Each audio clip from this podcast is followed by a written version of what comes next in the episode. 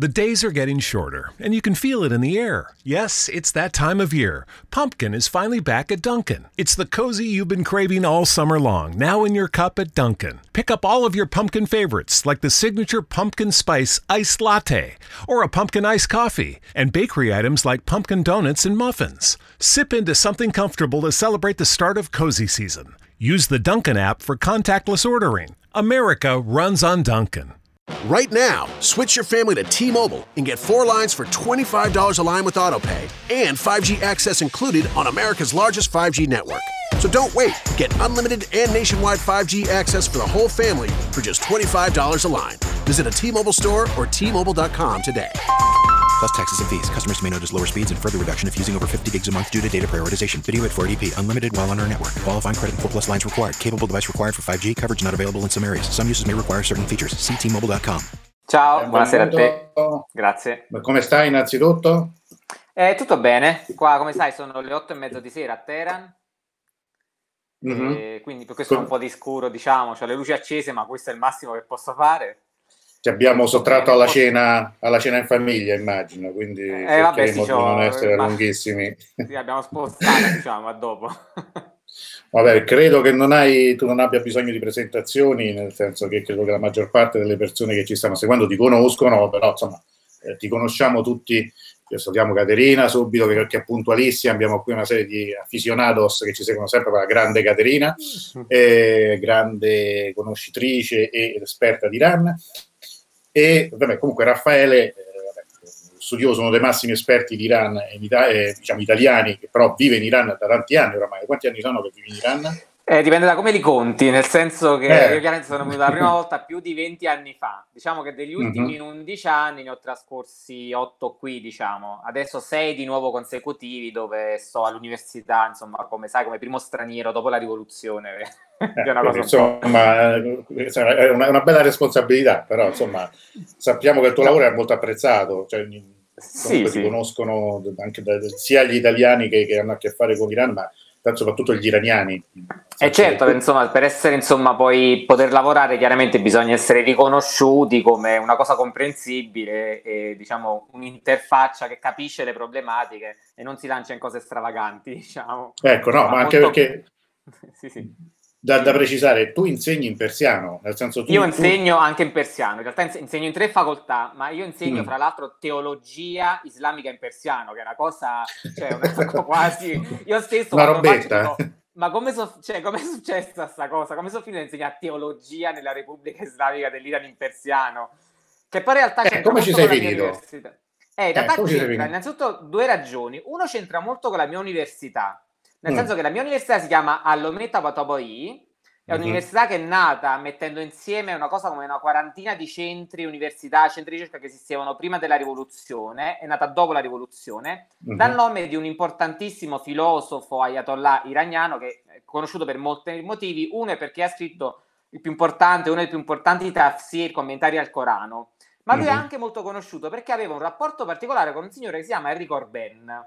E c'è tutta una serie di lettere che si sono scambiati. Perché lo dico? Perché nella mia università c'è un museo, ci sono però hanno visto tre statue sedute e una sedia libera, e le tre statue sono Corben, Tabatabai e credo l'altro è Beheshti, se non ricordo male. Mm. E la sedia libera io penso che è la mia, cioè nel senso che mi sono fatto una foto. L'altro è perché io ho studiato islamistica, ho fatto quasi tutta la carriera, sia la laurea che il dottorato alla Sapienza a Roma, con Bianca Maria Scarcia Moretti, che forse per me la più importante scitologa, perlomeno la prima che ha parlato di scitologia a livello accademico sicuramente. Mhm. E quindi diciamo per una serie di cose, conoscendo il persiano, mi sono ritrovato in questa avventura, soprattutto la parte di teologia, devo dire, molto particolare, è una cosa molto strana. E invece le altre due facoltà?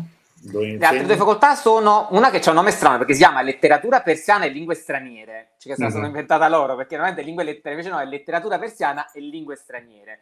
E anche là è un paradosso perché là io sono nel dipartimento di spagnolo, ma perché sono nel dipartimento di spagnolo? Perché tra le altre cose io ho un master in traduzione arabo-spagnolo che presi alla scuola dei traduttori di Toledo perché in Italia all'epoca non esisteva il master in arabo, quindi per farlo andrei in Spagna. E cosa Ho insegno? Insegno interpretariato persiano-spagnolo e insegno storia dell'arte islamica, perché comunque siamo nella Ah. Repubblica Islamica dell'Iran, quindi Certo. anche in un dipartimento di spagnolo in realtà c'entra. E l'altra cosa che faccio è relazioni internazionali, mm. eh, con, insomma, nella facoltà di scienze politiche e diritto, diciamo. Che è quella, diciamo, il motivo per cui magari in Italia ti conosciamo, ti vediamo di più. Sì, probabilmente spesso la interpellato. internazionali. Perché invece seguendo, seguendo, con, eh, con, diciamo, seguendo i tuoi spostamenti anche attraverso i social, spesso ti vedo in Spagna, diciamo, quando si può viaggiare. Eh... Esatto, sì, sono spessissimo perché collaboro con diversi gruppi di ricerca in Spagna, anche perché loro in realtà in Spagna eh, paradossalmente non hanno l'iranistica o perlomeno non ce mm. l'hanno sviluppata come in Italia. In Italia il persiano si insegna dalla seconda metà del XIX secolo, cioè noi su certe cose stiamo, ma su certe cose stiamo, abbiamo fatto prima degli altri, diciamo, abbiamo parlato di iranistica molto prima di tanti altri, di scitologia quando nessuno sapeva cosa fosse e quindi in realtà io vado spesso in Spagna perché eh, in Spagna non hanno tante persone esperte di Iran, in realtà quasi non ne hanno e quindi io, essendo nel dipartimento di spagnolo, paradossalmente vado in Spagna, ma a fare l'iranista e l'islamologo.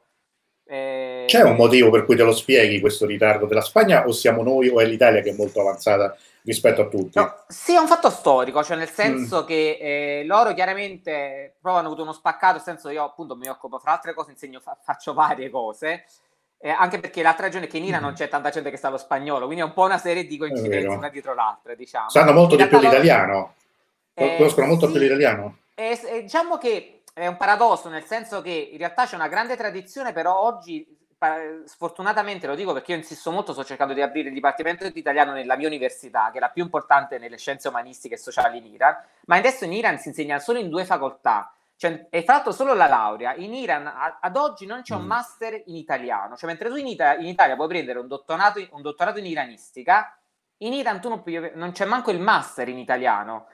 Eh, per una serie di motivi, perché c'è un grande rapporto in realtà poi di amicizia, anche noi siamo, gli italiani sono la comunità di stranieri forse più importante, sicuramente fra gli sì, europei, cioè, abbiamo una scuola sì. italiana, uh-huh. ci sono rapporti matrimoniali, lo sai, insomma, rapporti anche molto vicini.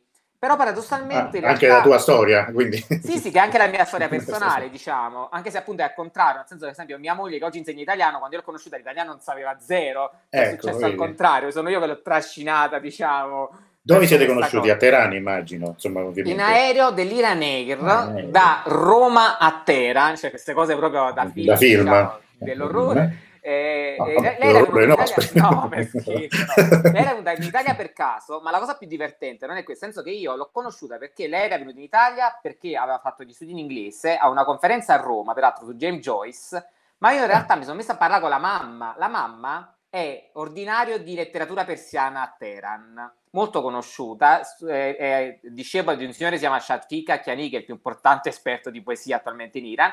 Io mi sono messa a parlare con lei, cioè con la mamma, perché c'era questa signora, professoressa di persiano, e poi ho visto la figlia. Quindi in realtà è stata una serie di cose accadute. Hai fatto subito breccia nella famiglia, cioè, sì, sì, convincendo la mamma, mamma fatto, se ti sei portato avanti col lavoro risolto. Esatto, esatto. infatti la mamma poi ha difeso diciamo, la mia prospettiva no, non so, storia di quante cose poi si scoprono. Sì, sì, no, solo, una, solo, una, cosa tecnica, la Lei ci chiede, non riesco a vedere, lei è collegata da, dall'Iran, eh, dalle Musavice, ah, con che programma perché non ci riesco. Guarda, credo sia un problema forse con i filtri, diciamo per, eh, però tanto rimarrà nei prossimi giorni la diretta, se non riesce a vederlo in diretta, noi appena concludiamo poi rimarrà il video. Mi dispiace. Noi siamo, il programma con cui io sto trasmettendo si chiama Be Live, però non so, ecco, se, se può esserti d'aiuto. Comunque non ti preoccupare, lo mettiamo qua proprio su YouTube. Quindi io comunque sto potrei... in Iran, sto usando il VPN normale, diciamo. Normale, ok. Eh, okay. Sì, vabbè, ce ne sono miliardi, come sai. Cioè, sì, sì, sì, come tutti. È quasi uno scherzo, quasi una presa... Eh, ormai... Visto addirittura, hanno, addirittura, non so se l'hai visto, tipo tre settimane fa ho visto questa bellissima cosa su Twitter, il ministero, credo, poi dell'intelligence, perché in Iran c'è un ministero dell'intelligence, uh-huh. ha rilasciato una lista di VPN legali, cioè nel senso cioè, io mi l'ho vista.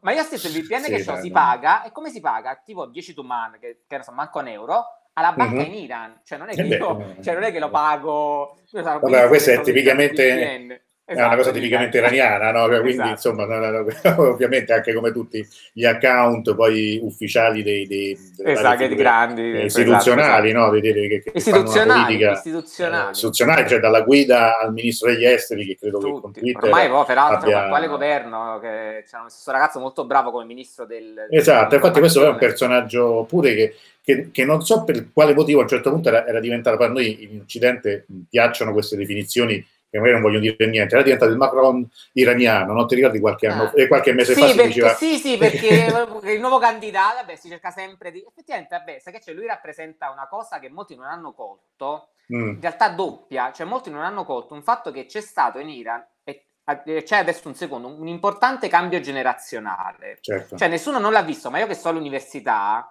lo so benissimo, cioè nel senso chi oggi sta a livello manageriale alla guida del paese non sono quelli che hanno fatto la rivoluzione, sono quelli che hanno fatto la guerra, che è una cosa ben diversa. Di quelli che hanno fatto la rivoluzione sono rimasti pochissimi, Khamenei, ma veramente li puoi contare. Chi oggi gestisce il paese a livello la banca centrale, le università, penso al mio rettore, su tutta eh, un'altra generazione, non so questi barboni, diciamo, della rivoluzione, certo. non, non, erano nati. Anche e poi perché... c'è addirittura la nuova generazione che è rappresentata dal ministro, che in realtà è quella successiva, che potrebbe essere un mio studente quasi praticamente. Una trentina d'anni, no, quanto ha? Poco più? Sì, poco ma più di 30 anni. d'anni.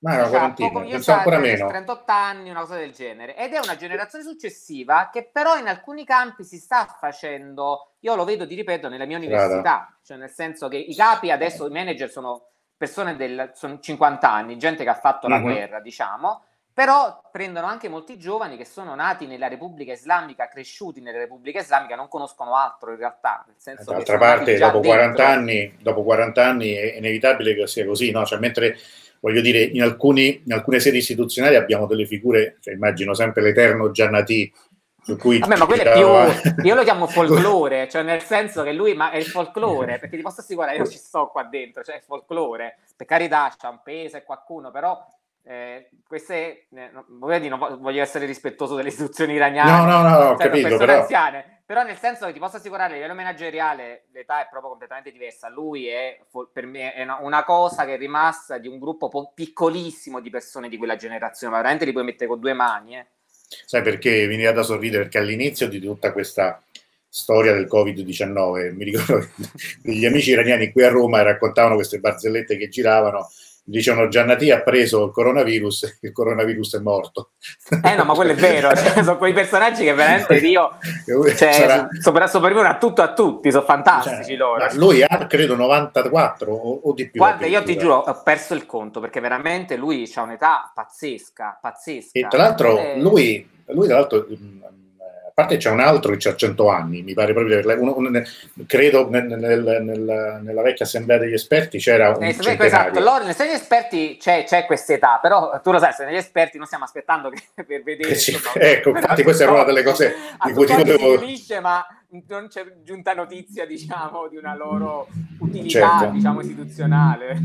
Ho capito, ho capito. No, tra l'altro Gianrico invece poi aveva, cioè, ha un figlio che invece ha avuto un percorso politico abbastanza diverso, se non sbaglio, questo è il ministro della cultura. Esatto, esatto, ma perché l'Iran poi in realtà è fatto così, è fatto in realtà come molti altri posti, ha, innanzitutto di grandi famiglie anche, come, perché mm. se uno in Italia non sa che, che spesso le, le, famiglie hanno un ruolo importante, no? penso agli Agnelli, volete dirne una, ma ah, molto oltre, ma certo. poi spesso è, è, questa la particolarità dell'Iran, come in realtà poi succede anche da noi in Italia, nel senso che dentro le famiglie, anche di personaggi importantissimi, di, di gente che ha fatto la rivoluzione, tu trovi il riformista e l'ultraconservatore nella stessa famiglia che si accapigliano a livelli pazzeschi.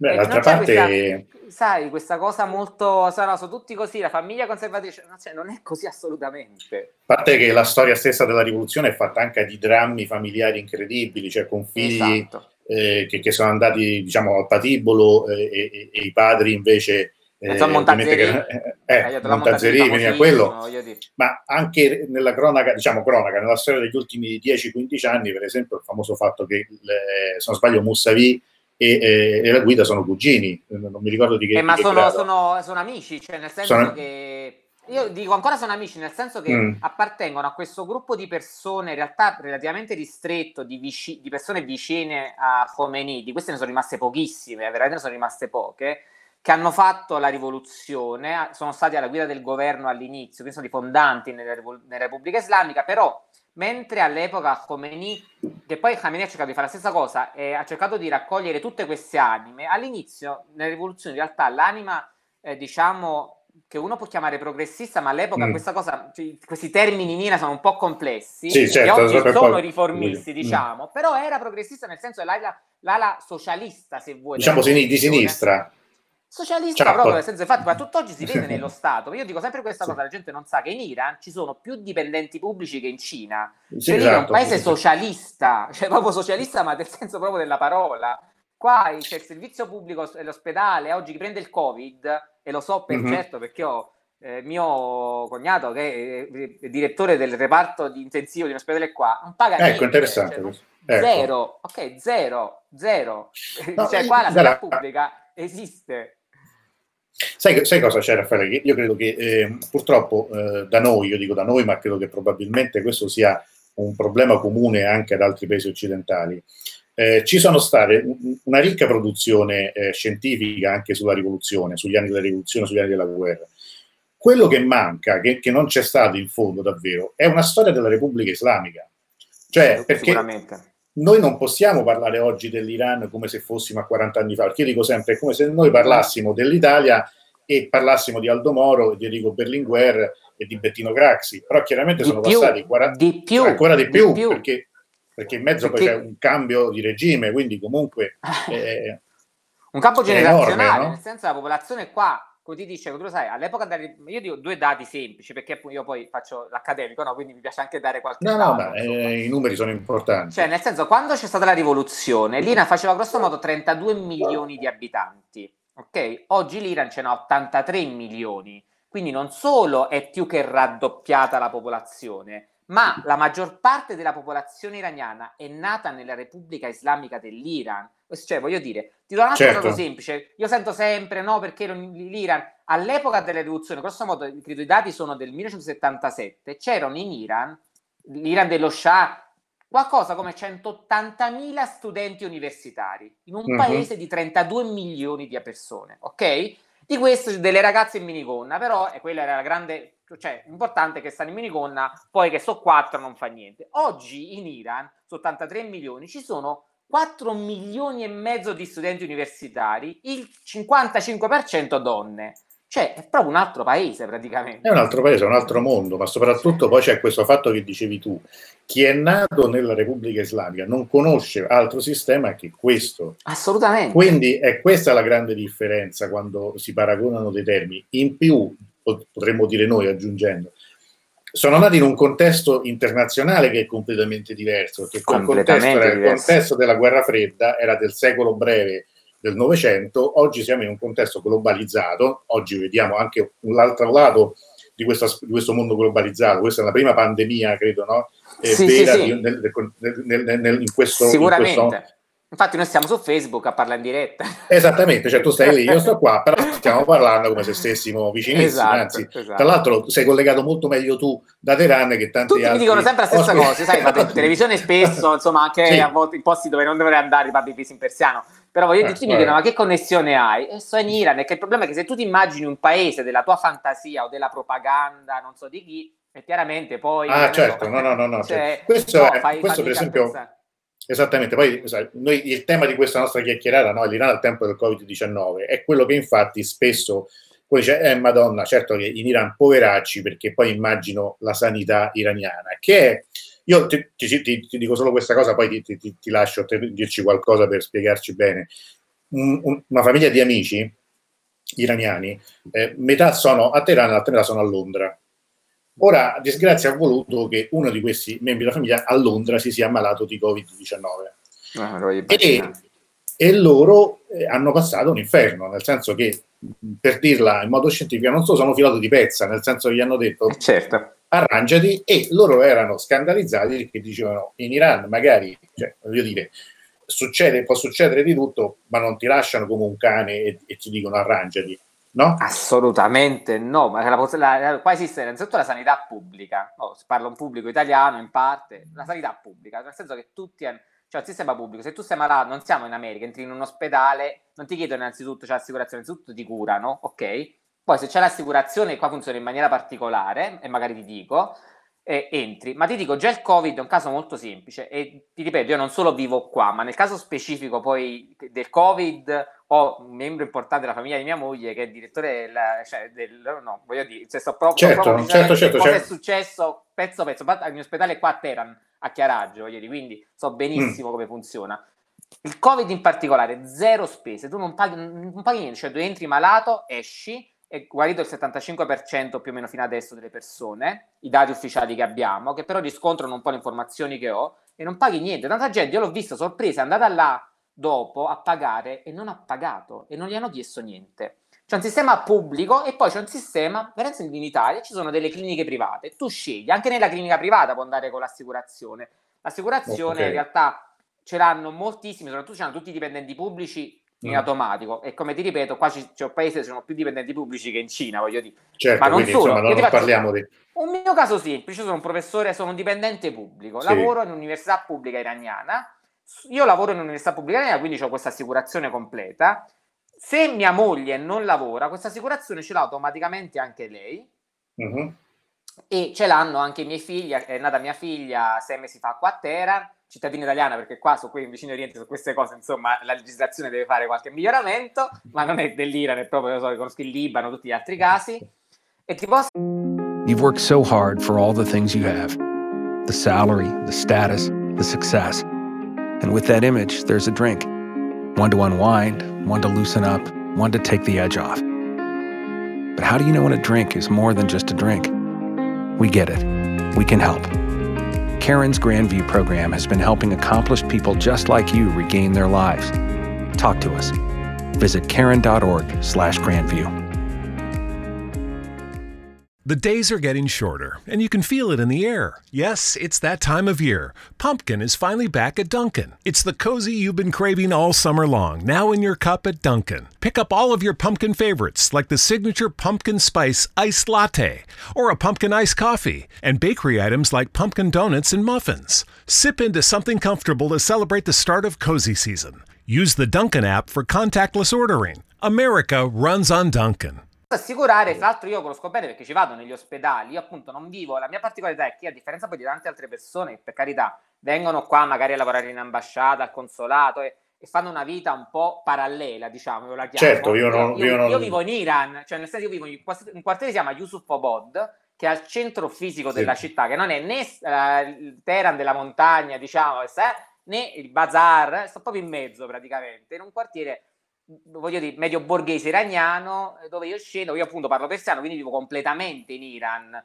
Frequento gli strani in realtà pochissimi, ma non per scelta, innanzitutto perché sono pochi, ma poi non ho tempo, quindi in realtà no, no, certo, eh, vivo infatti... proprio immerso nel, nel, nel, Chiaramente poi la lingua è importante, lo sai, in Iran persia, è eh. tutto persiano, quindi se non sai il persiano è difficile entrare nel paese. Sì, lo certo. puoi vedere, lo puoi gustare, però c'è una barriera proprio fortissima linguistica che anche in Italia in realtà è stessa cosa. Se sì, italiano, sì, sì, sì, sicuramente. È sempre sicuramente. quella cosa che non ti permette poi di quel feeling no, linguistico, il persiano. No, tra, l'altro, tra l'altro noi ci eravamo dati un mezzo appuntamento cioè, mh, qualche mese fa, ci vediamo a Teheran a fine marzo, alla fine delle vacanze di Norus, come no, cioè è andato esattamente così. Eh sì, è diciamo, un casino. Che, che, tu mi dicevi, dato questi saranno i giorni in cui a Teheran per fortuna non c'è nessuno, non c'è traffico, stiamo tranquilli, e nel giro di tre settimane è successo l'inimmaginabile, no?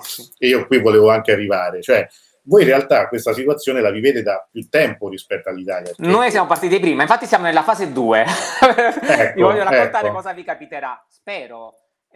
lasciami dire una cosa, a volte dico delle cose, la gente sembra che uno no, dice no, però mi dico quelle cose veramente perché mi colpisce. Cioè io sì. parlo da italiano anche perché io mi se- sono italiano, ho solo certo. una cittadinanza tutt'oggi, è quella italiana, nonostante qua mi spingono molto per una serie di motivi, diciamo perché è un casino rinnovarmi i permessi. Io a tutt'oggi sono solo cittadino italiano, parlo da italiano.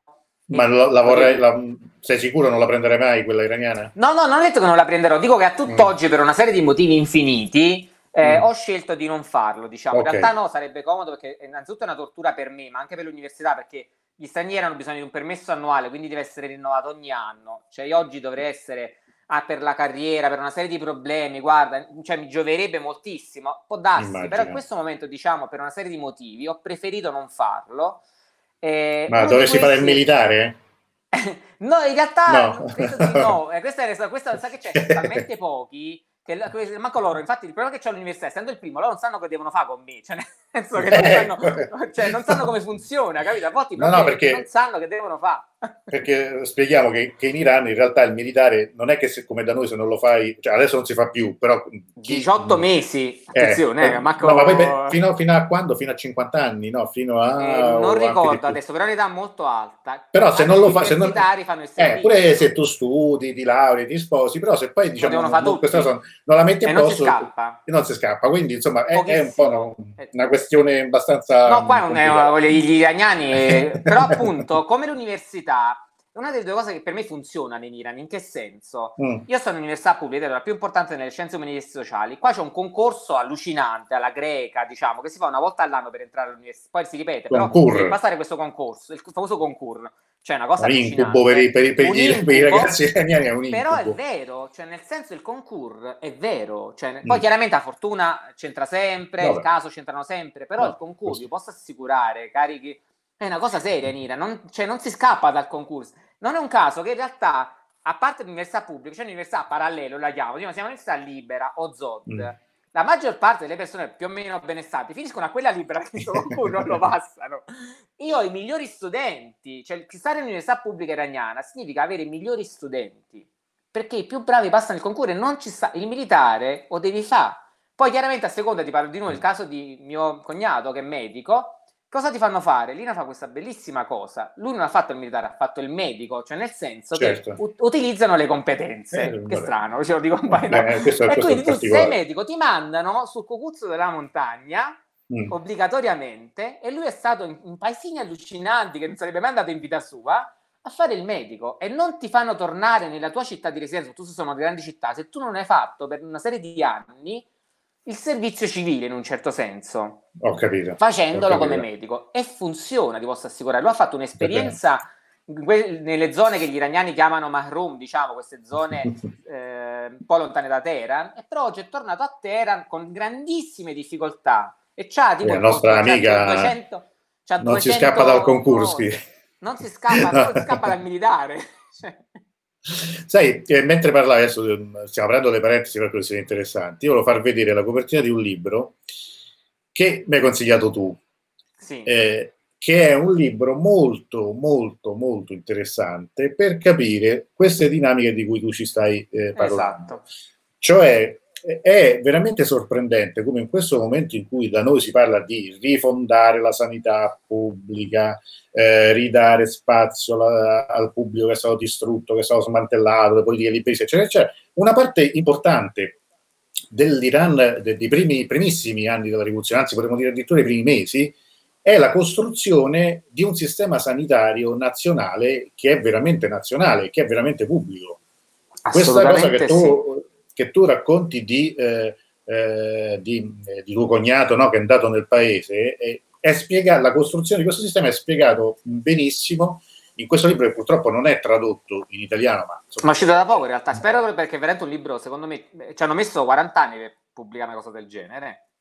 Voglio dire, Eh è sì, uscito, eh è sì, uscito due anni eh fa, sì, sì, credo. ed è sorprendente, la nostra amica Elisa Pinna, mi, vi sento a scatti, forse è un problema di mia connessione, mi dispiace tanto perché nelle di frasi capisco che la conversazione è veramente interessante e piacevole. Grazie Elisa, io credo di sì, perché io in realtà sento molto bene anche Raffaele, se Anch'io ti altri amici ci danno conferma, però sento bene. Comunque rimane il video, eh, quindi insomma pure se, se- se- se in questo momento perdi qualcosa. No, e, e questo libro è, è un libro perché affronta anche eh, benissimo il tema demografico. Assolutamente. Quindi con tutta la vicenda del controllo demografico e ribalta anche alcune cose che io pensavo prima, per cui insomma mi sono accorto Ti che posso per certe raccontare cose- anche io una? Io c'ero chiaramente, dico, no? ho, ho più di 20 anni, ma che cosa devo raccontare? Perché ho più di 20 anni di esperienza, sono, sono- ho una serie di prime cose. Sono stato, penso, nel primo gruppo di stranieri con una borsa di studio che veniva inviato 20, non mi ricordo, 25 anni fa a fare un corso di persiana a Espan, mi ricordo. Era il presidente era Khatami, il paese era, Ah. era diverso. Ma ti ricordo, ti spiego un'altra cosa semplicissima. Io mi sono sposato, ho sposato un'iraniana, ok? Sì, In Iran, ok, quando ti sposi, ti fanno l'educazione sessuale. Cioè, è obbligatoria. Ecco, però questo. Cioè, vanno là e ci sta questa ma qualcosa che prende il co- cioè ti fanno tutta questa cosa. Mi hanno fatto l'educazione che io in Italia, cioè non ho mai visto una cosa del genere in Italia. Italia spiegandoti che bisogna fare attenzione, fanno una serie di analisi incredibili, cioè fanno una cosa che io sono rimasto all'epoca, dico, ma veramente mi sta succedendo questa cosa incredibile, cioè mi stanno spiegando come procreare, come non procreare, poi in realtà soprattutto ero portato a non procreare all'epoca, mi hanno fatto un controllo delle nascite eh, ha avuto talmente successo che quando poi tre anni fa, mi ricordo due anni fa, l'attuale leader, insomma, a un certo punto ci ha ripensato, ormai sì. nessuno, è troppo tardi. Cioè, non è entrato da nessuna parte, cioè nessuno ha percepito nulla, lui ha parlato da solo ormai, perché ha avuto talmente successo questo lavoro che hanno fatto per talmente tanti decenni che oggi, Ottennero... ti do un, altro, un dato semplicissimo, oggi in Iran ci sono, in termini di nascite, meno nascite che in Francia, cioè siamo vicini ai dati dell'Italia da questo punto di vista l'Iran è un paese europeo, diciamo, ma de- dell'Europa certo. tipo la Francia e l'Italia, cioè c'è un problema demografico quasi. Ma infatti è questo il punto. Io quando dico sempre il paese dei giovani, in realtà è, è, è dei paesi dei giovani mm. che invecchiano, cioè nel senso che, meno, che esatto, non è più bravissimo. così. No, no, non è il paese che... dei giovani, attenzione. È il paese dei giovani vecchi. Cioè, nel senso, ecco. oggi è importante. No, perché lo dico? Perché no, no. questa cosa. Po- tu sai, quando vieni in Iran, io, cioè, io ho 45 anni, ok? In Iran sono uh, anziano in un certo senso, sono un professore, quando mm-hmm. in Italia sono un ragazzo che, cioè, che, che, cosa, okay. Ma qual è la questione? Che in realtà qua eh, l'età, la fascia più importante non, è, non sono i giovani di 15-20 anni, la fascia fra grosso modo i 28 e 35, 28 40. E questa è la fascia più larga di popolazione oggi in Iran. Sono giovani vecchi, tant'è che in Iran questo dato, di nuovo, è insieme al Israele e Libano, quello che ha la fascia di età più alta fra tutti gli altri paesi. Eh, questo è interessantissimo. Gli eh, ecco, io lì volevo arrivare. Eh, solo per passione. io volevo arrivare. La dif- votano la in maniera... Tra... Ho perso la tua voce, Antonello, non so perché. Eh? Eccomi, mi senti? Mi senti adesso? Mi senti ora? Non so se gli amici mi sentono. No? Andava tutto bene finora. Eh, Aspetta, mi, mi, rie, entro e riesco, un attimo solo. Ho perso la voce. Eccomi, eccomi, ecco, ritorno. Eh. Mi senti adesso? No. No, parla tu, parla tu. Vai, vai. parla tu. Aspetta, ti scrivo.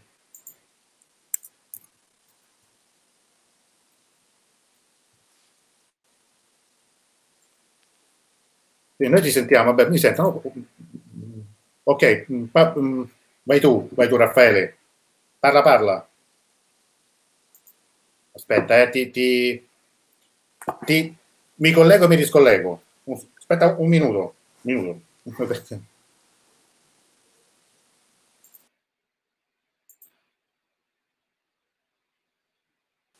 Eccomi. Mi senti adesso? Eh, no, aspetta un attimo quindi dicono che ci sentono tutte e due, io continuo a parlare anche per vedere se per caso mi senti. Oh, mannaggia la miseria. Eh, peccato perché, cioè, nel senso che, Raffaele, se, se, tu parla tu, parla tu. Forse ci, ci, ricolleghiamo. Adesso scusate solo un momento perché poi tra l'altro eravamo... Eh, Raffaele si, si dice, io parlo ma eh, mi deve ritornare lui nella, ecco qui nella cosa, adesso riproviamo in genere funziona così, ogni tanto dà qualche problema. Eh, Eccoci, mi senti? Continua a non sentirti, non so perché. Ah, Strano. Mi senti? No, vabbè. Ok, no, stai, stai parlando tu. Parla, parla tu. No. Qui ci sentono bene, non ho capito dov'è il problema. Eh, aspetta, ti ma... Aspetta, vediamo di mandarti un, un messaggio.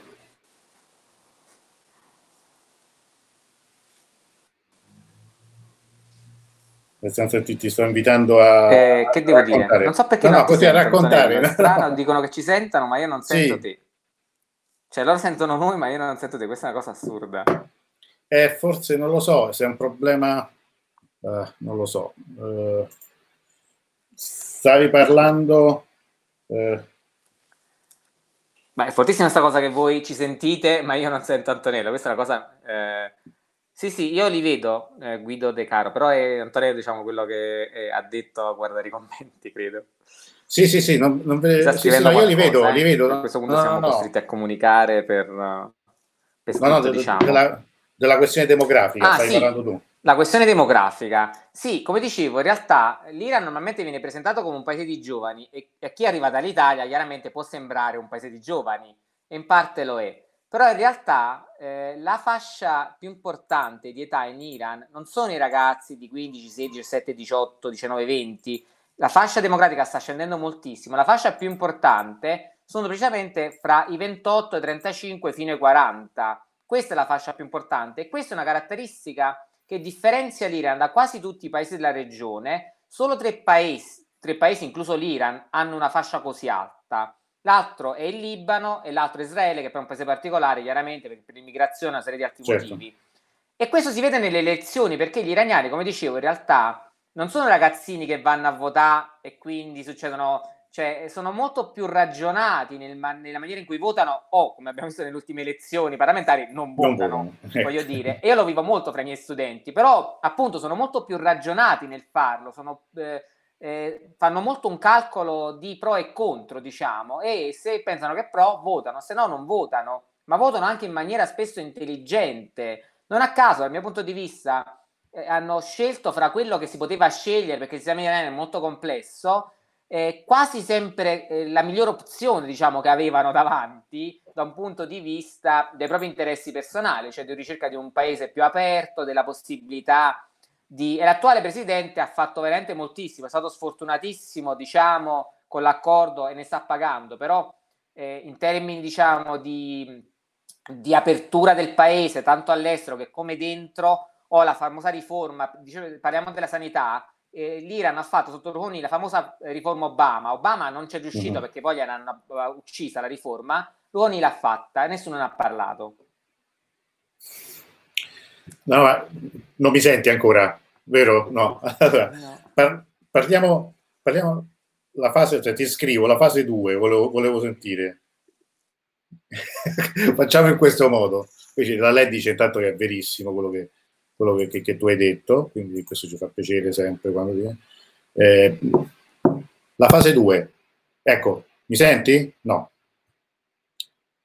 Eh, io provo a scriverti i messaggi. Eh, come è iniziata la fase 2 in Iran? In Iran, purtroppo, eh, diciamo così, torniamo a questo sistema un po' primitivo, scusate, ma stiamo provando a, a, a lavorare così. Proviamo le domande così. Non ti vedo più, adesso, adesso non ti sento nemmeno.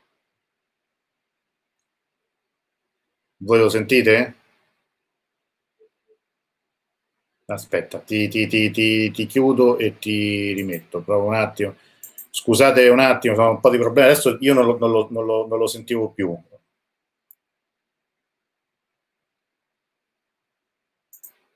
The days are getting shorter, and you can feel it in the air. Yes, it's that time of year. Pumpkin is finally back at Dunkin'. It's the cozy you've been craving all summer long, now in your cup at Dunkin'. Pick up all of your pumpkin favorites, like the signature pumpkin spice iced latte, or a pumpkin iced coffee, and bakery items like pumpkin donuts and muffins. Sip into something comfortable to celebrate the start of cozy season. Use the Dunkin' app for contactless ordering. America runs on Dunkin'.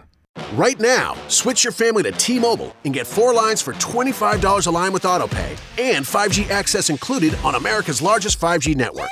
So don't wait. Get unlimited and nationwide 5G access for the whole family for just $25 a line. Visit a T Mobile store or T-Mobile.com today plus taxes and fees. Customers may notice lower speeds and further reduction if using over 50 gigs a month due to data prioritization. Video at 480p, unlimited while on our network. Qualifying credit and 4 plus lines required. Capable device required for 5G. Coverage not available in some areas. Some uses may require certain features. See T-Mobile.com. Si sente solo, in questo momento si sente, solo me, eh, invece no, vorremmo sentire Raffaele. Eh, proviamo a, a, mi scollego, eh sì, il bello della diretta, purtroppo è capitato il momento peggiore perché ci stavamo appassionando anche un po' di racconti. Allora, io ti, eh, ti, ti, ti, ti rimando il cosa, ti chiudo, chiudo qua un attimo, ti rimando l'invito, scusate eh, di, questa, di, questo contrattempo, ma eh, ripartiamo. Il, vecchio sistema dell'informatica dice questo.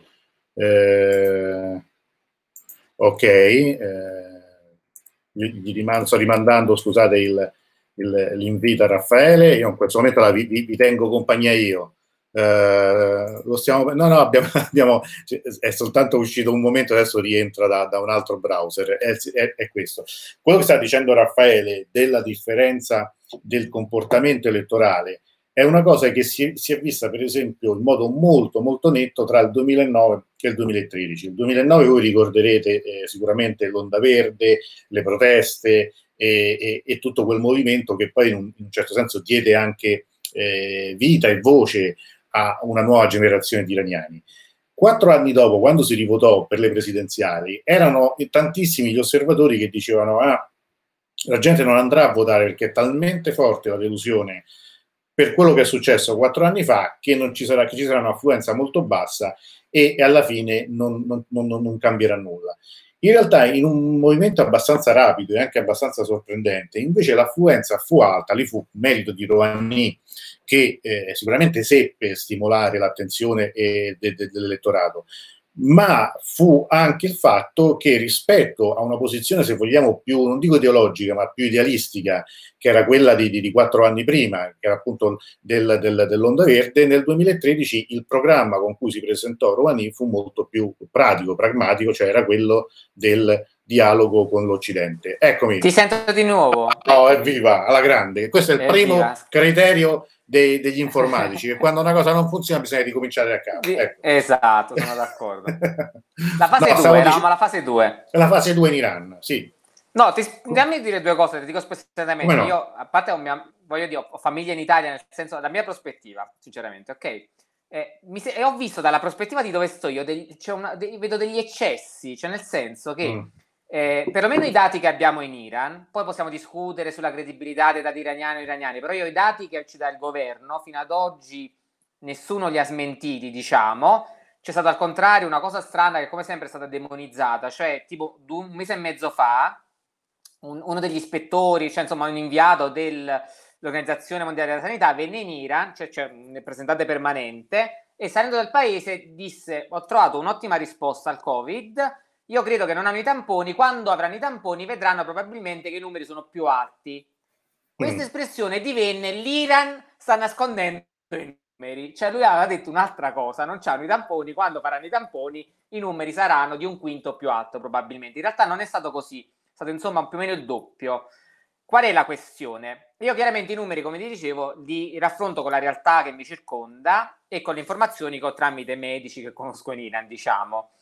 Eh, cioè, quello che ho visto in Italia è una, grande crisi, però un eccesso di forze dell'ordine. Cioè, nel senso, in Iran, dove mm. saremmo in un regime, cioè, eh, le istituzioni si sono appellate alla cittadinanza e hanno chiesto ai cittadini di fare o non fare certe cose. Quindi se tu uscivi per Teheran, non trovavi la polizia che ti saltava addosso perché tu non stavi rispettando. Poi magari gli, gli, iraniani sono più rispettosi delle autorità degli italiani, non lo so, ok? Magari se in, Italia sono stati obbligati ad essere così stringenti, dal mio punto di vista il, il sistema in Italia è stato molto stringente, però vi mm-hmm. racconto l'Iran. L'Iran non è stato così stringente, è stato relativamente più elastico.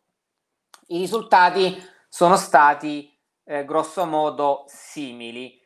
Perché lo dico? Perché noi siamo nella fase 2 in Iran da tre settimane, a Teheran da due settimane. Teheran, essendo una città più grande ed essendo stata vicina all'epicentro, l'epicentro è stato Com, come sapete, questa città, insomma, per una serie di motivi che vedranno visti, ma probabilmente per una presenza poi di, di stranieri molto alta nei seminari, che chiamiamoli seminari, nella house, diciamo, forse anche di cinesi, mm. ma non lo sappiamo ancora. Però è probabile, è un centro dove ci sono effettivamente molti stranieri in alcune università, penso al Mustafa, ha colpito Teheran, una città che insomma è difficile dare i numeri, diciamo io normalmente do 12 milioni ma do un mm. numero per darlo, voglio dire, però chiaramente certo. sono stati molto colpiti.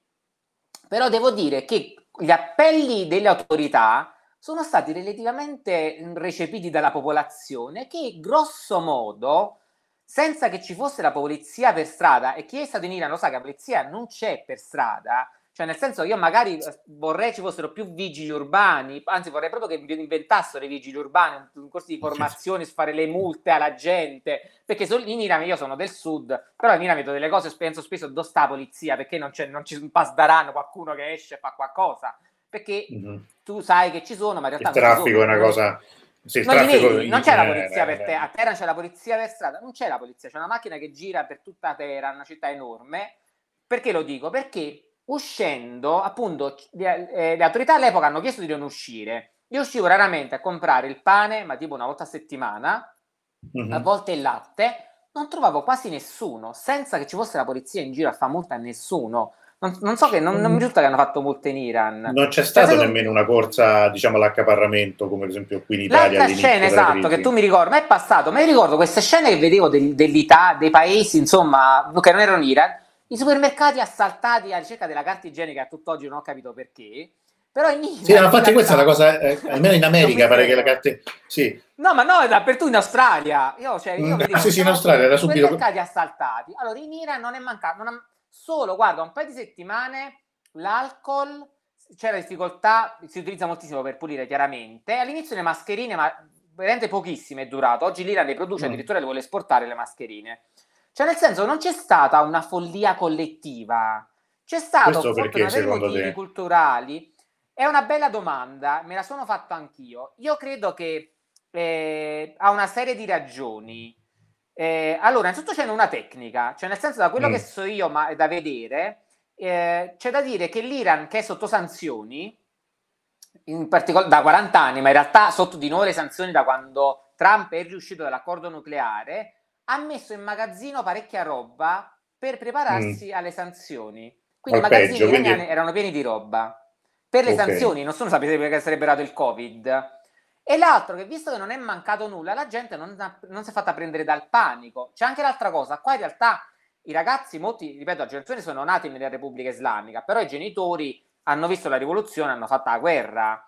Cioè, nel senso Eh, quello, che vengono da, da un'altra cultura. Da noi, come ci hanno tolto una cosa, è successo il panico. Cioè, er- visto che abbiamo, siamo stati, per intendo in Italia, come italiano parlo, questa famosa Unione Europea, no, tutti oggi, cioè ab- abbiamo avuto la pace per tantissimi, tantissimi, tantissimi anni, la guerra manco ce la riusciamo a immaginare, una situazione comunque, che è stata descritta da guerra, per me non è una guerra, è un'altra situazione, No, no, no, non certo, siamo abituati. La reazione è stata una reazione, eh, dal mio punto di vista, stranissima. C'è gente che scappava, mi ricordo, da Milano a un certo punto per andare al sud. Ah, sì, no, quello del, la notte del tantissime, 7 per noi marzo ormai la normalità, stata- me, da italiano all'estero, era questi che stanno a fare. Perché c'è questa follia collettiva? Voglio dire, che sta Eh, ti faccio una domanda, adesso qui forse coinvolge più un aspetto, stacchiamo un attimo. Ci può essere anche un diverso rapporto con l'idea della morte? Ah no, ma sicuramente, io dicevo, non mi ricordo dove, cioè nel senso che sicuramente, cioè nel senso qua in Iran il rapporto con la vita e quindi con la morte è molto Mm. più simile a quello in cui sono cresciuto e di nuovo lo ripeto, sono, io sono, sono un ragazzo del sud Italia, quando io ero piccolo esistevano le cerimonie, le, le processioni, non so se si fanno ancora, religiose, Sì, sì. dove cioè, ci si andava a trovare i morti spessissimo, cioè il rapporto Scusami, con la tu, morte scusami, non Raffaele, tu sei, tu, sei, tu sei di Avellino, di no? Avellino, sono di Avellino. Quindi tu ricorderai- un rapporto con la morte. Tu di che anno sei? Scusami, scusami, ti interrompo. Sono del 74, 1974. Quindi il terremoto dell'80 te lo ricordi? Mo ricordo benissimo, io ho Eh. fatto le scuole elementari in America perché? Perché c'è stato il terremoto in Irpinia, ha distrutto la città, io avevo la sorella gemella di mia madre che viveva nel New Jersey e quindi sono andato a vivere per alcuni anni là, mo ricordo e come. Per me è stata... Ecco, no, no, perché questo è import- questa è una cosa importante, perché sai... Però in Avellino infatti Eh, hanno reagito diversamente, secondo me, gli Mm. avellinesi. Sì, anche le zone Mm. terremotate immagino. Sono d'accordo, cioè nel senso che io credo, che ti ripeto, che c'è stato questo scollamento, questa corsa continua in cui siamo ormai viviamo, vedremo, io non so se non ritorneremo alla, alla normalità e che significa normalità, però sicuramente diciamo in, in Iran una delle cose che vede subito chi è del sud come me, a parte riconoscere l'idea di religiosità, perché è molto vicina a quella cattolica di mia nonna, di mia mamma, voglio dire, quindi non- per me lo scisma non è niente di strano. eh, questo ma infatti questo è- questo è mia vero, eh, nonna, io pure- è mia nonna praticamente, ma poi c'è un rapporto vicino con la famiglia, con la morte, con la vita. Infatti una delle cose che in Iran, io ti dico una cosa perché è uscita questa notizia tempo fa, e mi ricordo poi è scomparsa, che le fosse comuni in Iran, Ecco, dove la è che gente che nessuno ne sapesse. Qua nessuno abbandona nessuno. Qua l'idea che muore qualcuno e non c'ha un parente che lo va a seppellire o che segue questa persona perché è malata in ospedale, non vanno 50 persone a trovarlo, mettendo tutto l'ospedale, diciamo, in pericolo, non esiste. Sì, col Covid ha messo una serie di restrizioni, ma nessuno abbandona nessuno in Iran. Lo voglio dire perché Tra l'altro, que- quella notizia era poi veramente farlocca anche perché chi ha detto che erano fosse folle, comune non sa cosa sono le fosse comuni perché quelle non erano fosse comuni, cioè erano buche, no, ma erano fosse. Cioè, era, era, era una cosa... Eppure, eppure è strano perché vedi, quello che dicevi tu, è circolata questa notizia e se ne è parlato finché si poteva dire lì sta succedendo il finimondo ma eh, stanno nascondendo tutto. Quando poi, diciamo, la reazione c'è stata, perché io ricordo che a un certo punto si diceva in Iran il picco arriverà a fine maggio, mi ricordo che a un certo punto uscì questa, sì, sì, questa notizia, sì, quindi ancora da venire. Eh.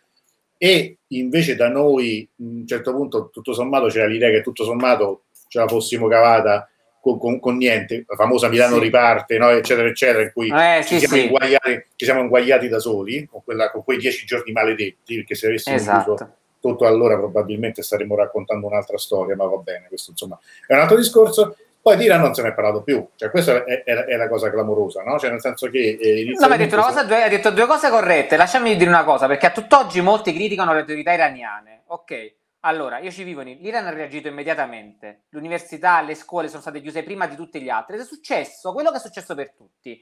Cioè, quando l'Iran ha fatto tutte queste cose, è stato preso in giro. Poi è successo in mm. Italia e l'Italia è stata presa in giro. Poi è successo la Spagna, la Spagna è stata presa in giro, l'Inghilterra, cioè tutti hanno pensato che gli altri erano cretini o che gli altri non sapevano sì. amministrare o che gli altri non sapevano fare cosa. E oggi abbiamo un milione di, di malati negli Stati sì. Uniti, cioè voglio dire, finché l'altro era l'Iran nell'Oriente, sono quelli che non sanno fare, in realtà ti posso assicurare che le autorità iraniane hanno reagito prestissimo, il paese è sotto sanzioni, non voglio dire che sono state perfette, lo Stato perfetto non esiste, sicuramente non è quello iraniano, però ti posso assicurare che le autorità iraniane hanno reagito prestissimo, hanno reagito in maniera concreta con i mezzi che avevano all'epoca. Oggi in Iran, fammi dire questa cosa, l'Iran produce i famosi ventilatori, è vero, li produce mm. forse presto li esporterà. In realtà sono dei ventilatori leggeri, non sono molto complessi come quelli. Però all'inizio, io lo so, nell'ospedale dove lavora mio, non c'erano quasi. Le mascherine non c'erano, non ci si producono in Iran. L'Iran ha una grande capacità industriale, di media industria, ma anche ingegneristica di università. Cioè la mia università oggi produce mascherine, l'Università Beheshti che è a Teheran oggi produce ventilatori. Cioè nel senso l'Iran si è subito messo in moto per fare tutta una serie di cose ed oggi, ti ripeto, produce alcune cose di cui ha bisogno e ha reagito in maniera adeguata senza mandare la polizia per strada. Poi ne possiamo discutere sull'utilità, però ti posso dire che in Iran non c'è stato bisogno e ti dico di più, al contrario di quello che tutti pensano, forse in Iran non sarebbe stato possibile perché gli iraniani, eh, al contrario di quelli che pensano molto, io i miei studenti protestano ogni tre secondi. Gli iraniani non è che tu gli dici una cosa e quelli dicono va bene, non c'è problema, è una ah, protesta no, vabbè, continua. È una protesta, un'ingiustizia, questo non è giusto, quello non è giusto, è una cosa proprio è un martellamento praticamente. L'Iran, Senti, ma adesso iraniani... le elezioni sono riprese? Allora, noi siamo in modalità online, non ti dico cosa okay. è successo in questa modalità online, perché per esempio la mia università, l'università di scienze umanistiche e sociali, non ce l'aveva proprio il sito web per le lezioni online. Oggi noi abbiamo il sito web per le lezioni online, per le tesi mhm. online, mm-hmm. è stato fatto in due settimane, ok? Cioè questo è l'Iran.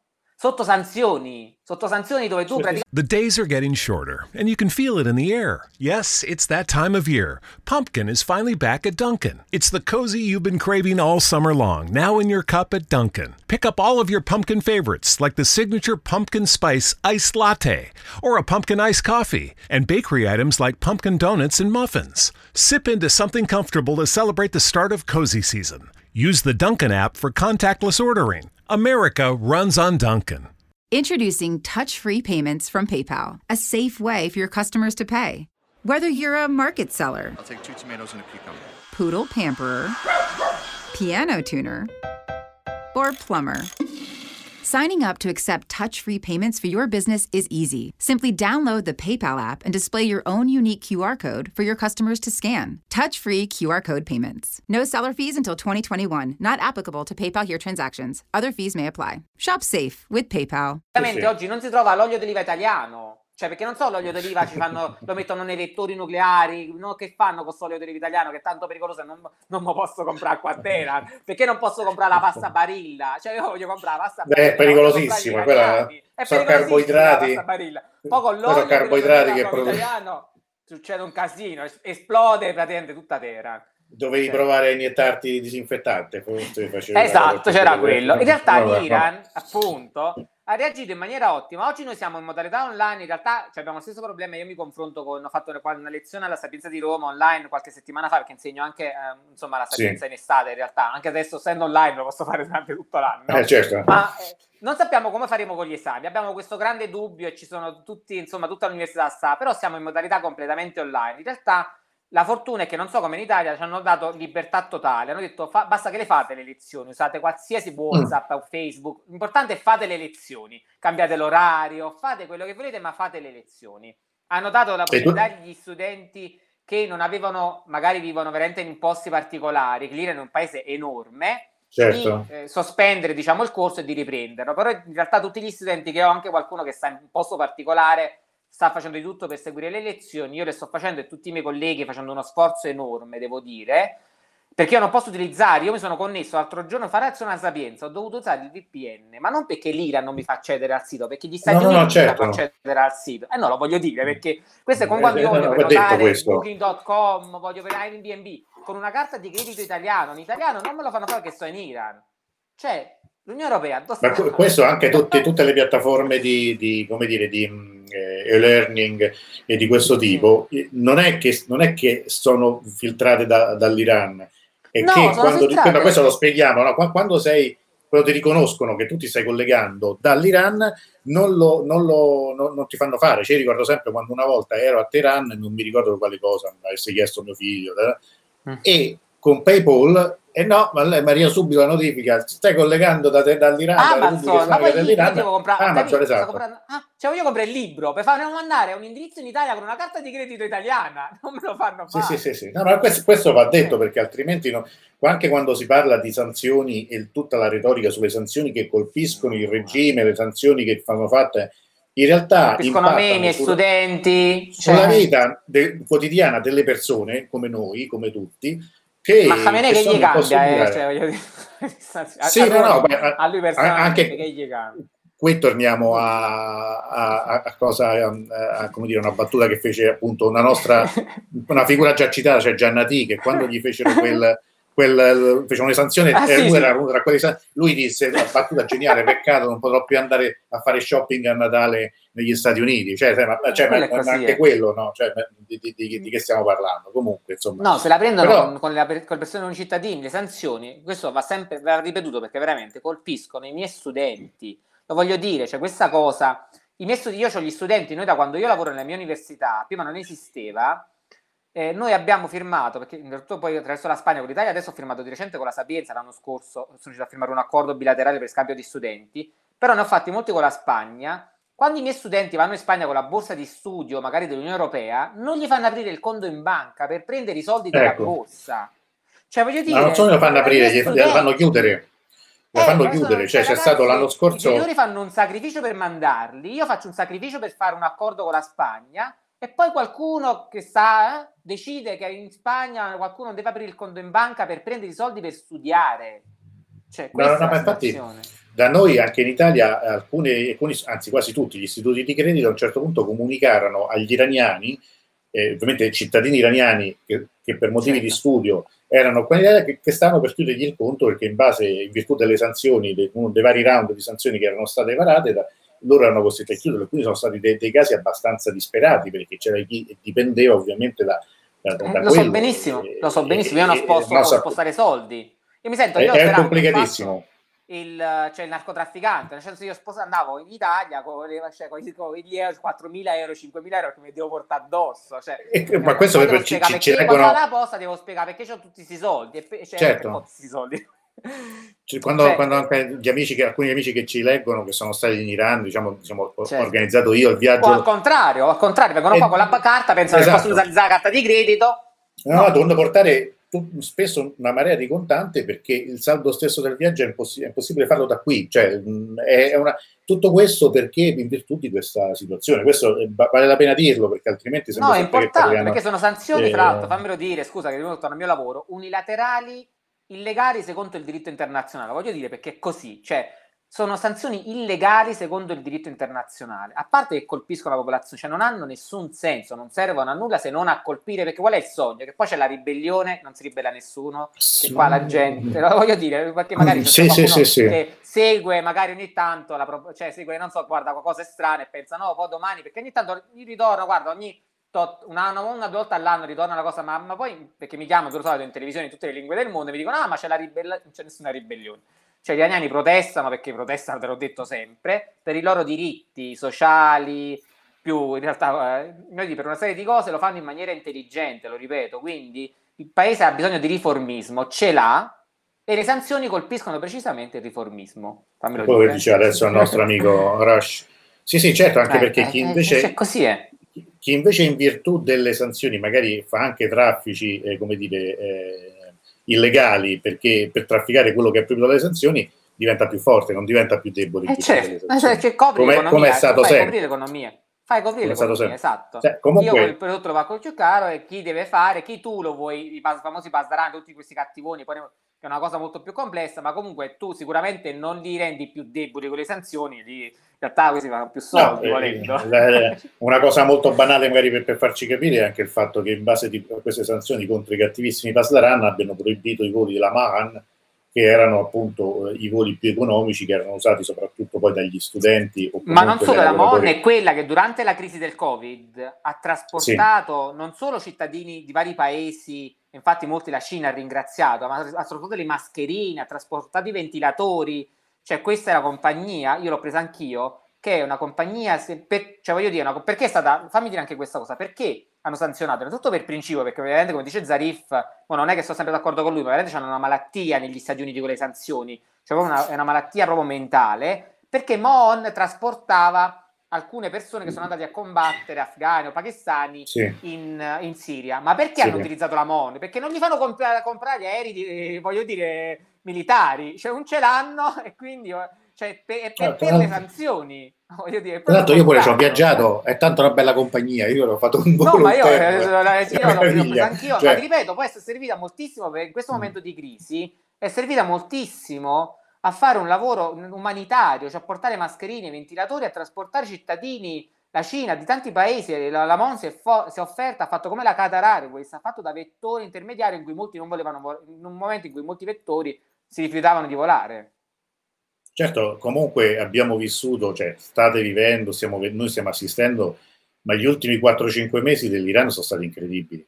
Sono stati no, veramente guarda, incredibili. No, qua, qua non, ci, no, non, ci si annoia mai, io ho i giornalisti che mi perseguitano praticamente. Sì, abbiamo avuto veramente una serie di, a livello emotivo, guarda, eh, quasi quasi, ti dico la verità, il Covid ci ha dato un momento di respiro, ci siamo fermati un attimo perché veramente eravamo sotto una pressione, anche perché tu lo sai, che lo frequenti da, da, tantissimi anni l'Iran, il problema è che qua noi siamo sotto una pressione impressionante, tanto dentro come fuori. Quindi qualsiasi mm. evento succede, una protestina, quattro persone, diventa un fatto internazionale, devi rispondere, tutti devono rispondere, devi parlare obbligatoriamente e mette la, tutti sotto pressione in realtà. A un certo punto, quando successe l'uccisione di Soleimani, l'abbattimento involontario dell'aereo di linea, qua c'è stato cioè, a livello veramente la gente era stanca. Io, io, anche ero stanco mentalmente. Siamo sotto una pressione continua, tutte le sanzioni, che significa che devi fare tutta una serie di cose, ti rendono la vita più complicata. La, la vita giornaliera. Certo, no, no, no. Le medicine, ricordo... non se ne parla mai, no? Ci sono alcune medicine che oggi non si trovano in INA per le sanzioni, cioè le sanzioni fermano le medicine, non è cioè voglio dire, in molti salvavita oggi non si trovano in Iran. L'Iran in realtà, al contrario di quelli che pen- molti pensano, nella regione è produttore, è grande produttore di medicinali, grazie alla rivoluzione. Questo è successo quasi tutto dopo la rivoluzione. Però chiaramente nessun paese è capace di produrre tutti i medicinali, soprattutto quelli complessi, famosi salvavita, quelli cari. Oggi alcuni di questi, lo so tramite persone che conosco bene, non si trovano in Iran. Perché? Per le sanzioni.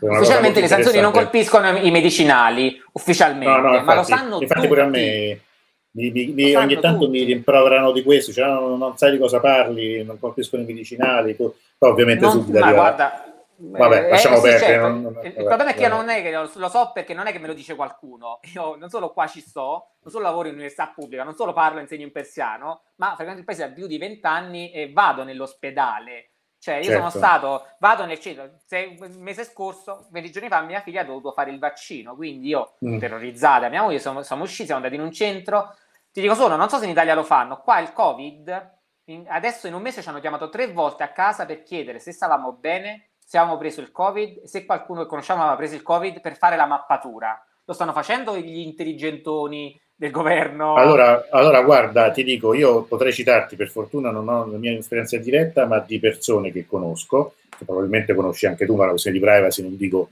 il nome, che sono state malate di Covid, con un familiare che è stato in ospedale ricoverato in condizioni gravi di Covid, questa persona si è ammalata eh, lui, non, non gli è stato fatto mai il tampone, e di fatto lui non sa se è guarito, perché se non ti fanno il tampone, se non sai se eh. sicuramente era positivo prima, ma se non ti fanno il tampone e ti dicono se è negativo, lui non sa se è guarito, perché per esempio, ovviamente se non ti chiami Di Bala e giochi nella Juventus, non ti fanno quattro tamponi in, in due mesi e ti dicono che sei ancora positivo.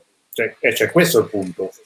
Per sì. cui molto, non solo, ma ti dico anche altro, cioè, famosi alcuni farmaci come il Plaquenil, eh, antimalarici, se poi invece ne hai bisogno perché ci sono altre malattie che richiedono quel farmaco, improvvisamente sono spariti dalle farmacie. E, e, ed è stato un problema, un problema di cui si è parlato poco, anche quello perché, perché poi in Italia ogni, un virologo di, di, di fazioni opposte, perché noi ci sì, sì, l'ho visto, ormai c'è la collezione Panini, ecco. sì, l'ho visto. Ormai esatto, c'è la collezione Panini, l'hanno fatta, sono, sono ma, ma in televisione, tutti... esatto, se ne esce con una cosa e il giorno dopo quel farmaco è, è preso, tanto sono poi farmaci cioè per dire che comunque quello che tu dici è fantascienza da noi, che qua qualcuno ti chiami per chiederti se stai bene, se ce l'hai mai avuto. A noi non ti fanno, i tamponi qui sono, sono, sono stati fatti veramente in modo così. Cioè, non, non, Io ti guardo, in tre settimane tre volte hanno chiamato, cioè siamo nonostante, Dost, cioè un fatto locale. Ma nonostante non ci fosse, cioè, perdonami, nonostante non ci fosse, cioè voi non eravate malati, non eravate, non eravate stati no, malati, no, no, precisiamo assolutamente questo. no, no, no, no, no, no, chiamano a casa proprio a tutti per fare la mappatura, tant'è loro eh, fanno proprio una mappatura e poi richiamano.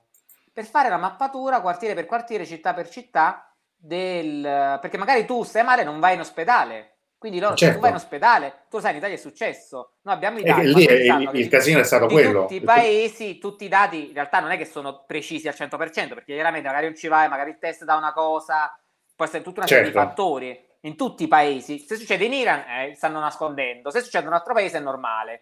Però ti posso no, no, chiamano, anche... chiamano chiedono come stai tu, se conosci qualcuno che ha avuto il Covid, fanno questo tipo di mappatura. Per adesso nessuno ci ha parlato, non c'è questa di come voglio, visto in Italia, vanno fare questa app, vedrà, vedremo, insomma, non entro nei dettagli perché sono un po' preoccupato. Poi magari può essere un'idea buona, però ti posso assicurare, te lo ripeto, visto dall'Iran, sembra un paradosso, sembra quasi, mi sembra mm. assurdo che sto dicendo questa cosa.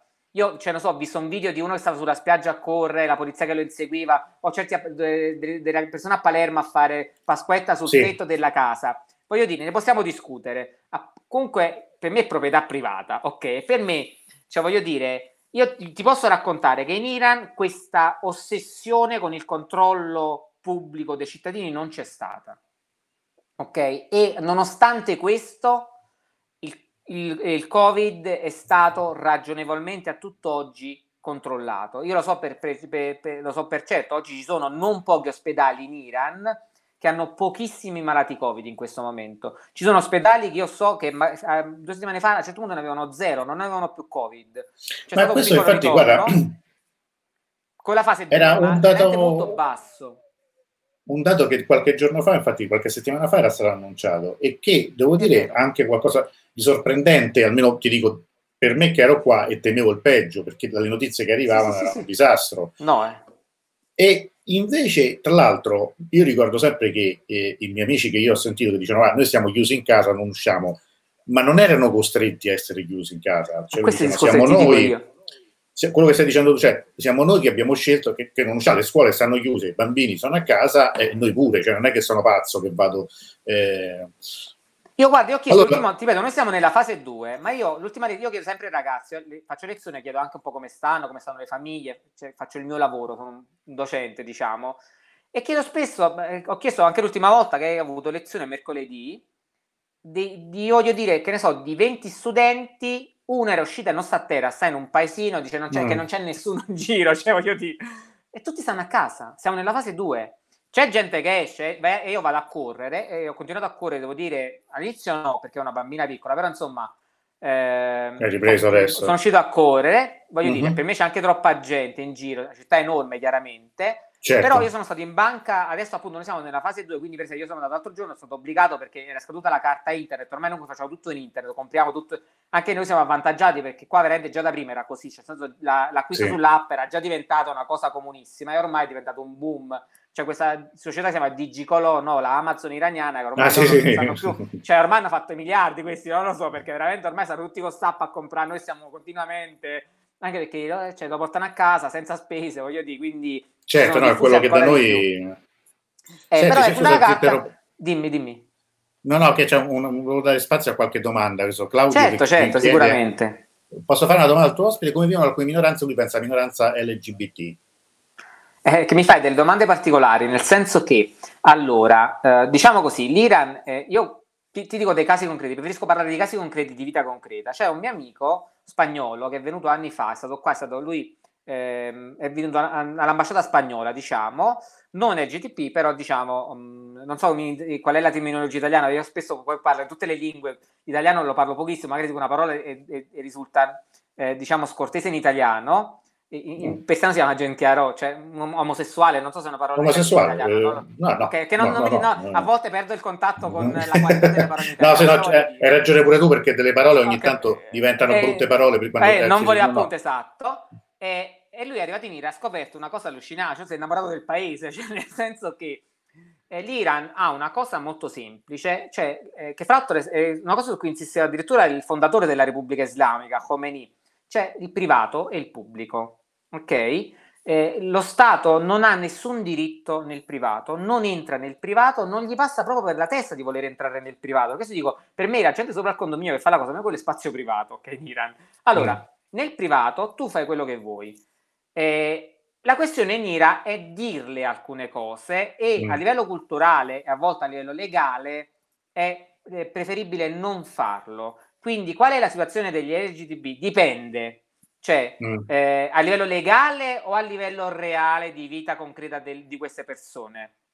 Io ti dico, c'è un parco qua a Tera, non ti dico il nome, però io ci sono stato non moltissimo tempo Se fa. non sbaglio, parlo è, è vicino via Engelob. È in centro, sì, diciamo. Sì, un certo punto perché mi ricordo- trovo- vedo sti ragazzi e dico, ma no, anche perché comunque mentalmente uno si abitua, ok, cioè, la polizia, nessuno faceva, cioè, normalità assoluta. Devo dire che eh, poi cambia molto con i governi a seconda delle situazioni Certo. e negli ultimi anni devo, devo- devo dare conto al governo Rouhani che è stato molto a livello proprio sociale, nessuno gli, gli ha dato con le caffetterie, i ristoranti, cose nessuno- ne- di cui nessuno parla, ma invece fondamentali a livello sociale, i miei studenti. Io c'ho, cioè prima non esisteva, a un certo punto, che ne so, dieci anni fa, a Madineggia aveva separato le classi in alcune università, e oggi c'è fidanzatini in classe, voglio dire, Mm. eh, qual è la questione? A livello privato tu fai quello che vuoi.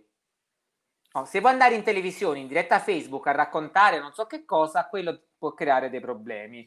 C'è molto da fare a livello di riconoscimento, però ti ripeto, loro a livello proprio eh, di diritto e, e culturale hanno questa separazione e a volte non è necessario dire tutto. Questo non significa che magari sarebbe preferibile che negli anni, beh, non domani, penso molto più in là, eh, si facciano una serie di riflessioni a livello legale, però sicuramente a livello concreto di vita privata ehm, No, tra l'altro io bene, questo- diciamo. Sì, sì, no, no, non ho, adesso non ho da, da- da salvare, da, da- far vedere, però c'è un, c'è un libro molto interessante eh, scritto eh, a due, una è Anna Van Zandt, quello me lo ricordo, Ehm, Eh beh, certo. però non, eh, per- però non, eh, non mi ricordo l'autrice, eh, e, mh, e si chiama quale, quale Islam, se non sbaglio, e, e parla... eh, e, e- e parla appunto della sessualità nell'Islam, eh, anzi il titolo è un po' più completo e spiega per esempio quello che dicevi tu, la differenza tra legge e realtà e anche al fatto che alcune leggi che indubbiamente sono insomma eh, Discutibili.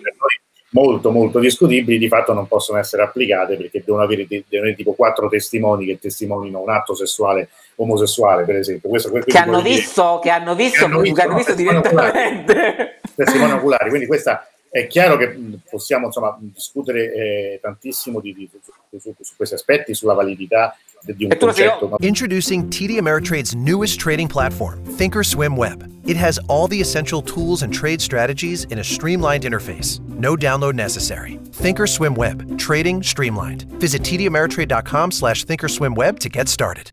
Right now, switch your family to T-Mobile and get four lines for $25 a line with AutoPay and 5G access included on America's largest 5G network. So don't wait. Get unlimited and nationwide 5G access for the whole family for just $25 a line. Visit a T-Mobile store or T-Mobile.com today. Plus taxes and fees. Customers may notice lower speeds and further reduction if using over 50 gigs a month due to data prioritization. Video at 480p. Unlimited while on our network. Qualifying credit and 4 plus lines required. Capable device required for 5G. Coverage not available in some areas. Some uses may require certain features. See T-Mobile.com. Mi permetto di dire che ho tradotto il codice civile iraniano, quindi so ecco, bene lì volevo arrivare. come funziona il diritto iraniano. Cioè, se non lo, il codice civile iraniano in lingue straniere lo leggere solo in due lingue, in inglese e in italiano. io l'ho tradotto io, mio eh, eh, esatto. padre di mia moglie è avvocato, quindi la conosco bene la legislazione iraniana. Quello che volevo dire, che infatti la tua pubblicazione, insomma, una delle più importanti, sicuramente è stato questo, se non sbaglio, del 2015 o 14.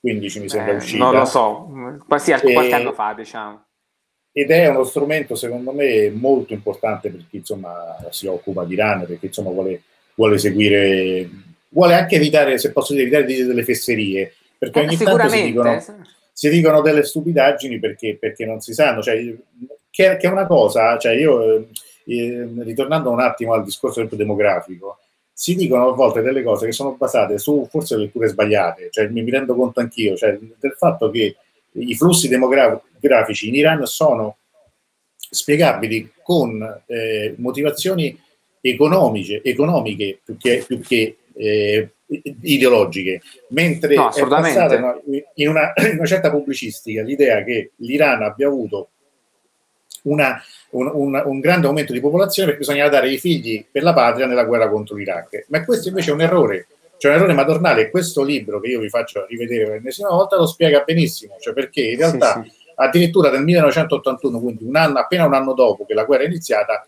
in, le, le nascite cominciano a calare e questo sì, ovviamente adesso non, non, mi dilungo in, in, in, tutto questo. Ecco, brava Claudia Borgia, che tra l'altro conosce molto bene lei, salutiamo, che genere di slam, mi, mi, sfuggiva il titolo, tra l'altro Claudia, conosciamo, mm. eh, grande fotografa, certo. ha fatto dei, dei certo, lavori certo. bellissimi sull'Iran che, che, lei conosce molto bene, un viaggio all'interno eh, della Shura, è stata a Karbala, ricordo, quindi insomma anche in Iraq, lavori interessantissimi, vi consiglio di seguirli. Carolina chiede in che modo vi hanno comunicato le fasi 1 e 2 con le varie restrizioni, c'è anche lì l'appuntamento serale con Conte. Eh, in un certo senso sì e no. no infatti, cioè, guarda, cioè, mm. dico solo una cosa, io eh, guardo appunto per lavoro anche, facendo anche l'analisi internazionale, guardo, conoscendo anche la repressione, guardo dedico due ore al giorno a guardare telegiornali in tutte le lingue del mondo. Mia, mia moglie, quando vado Al Jazeera in arabo, si vuole suicidare.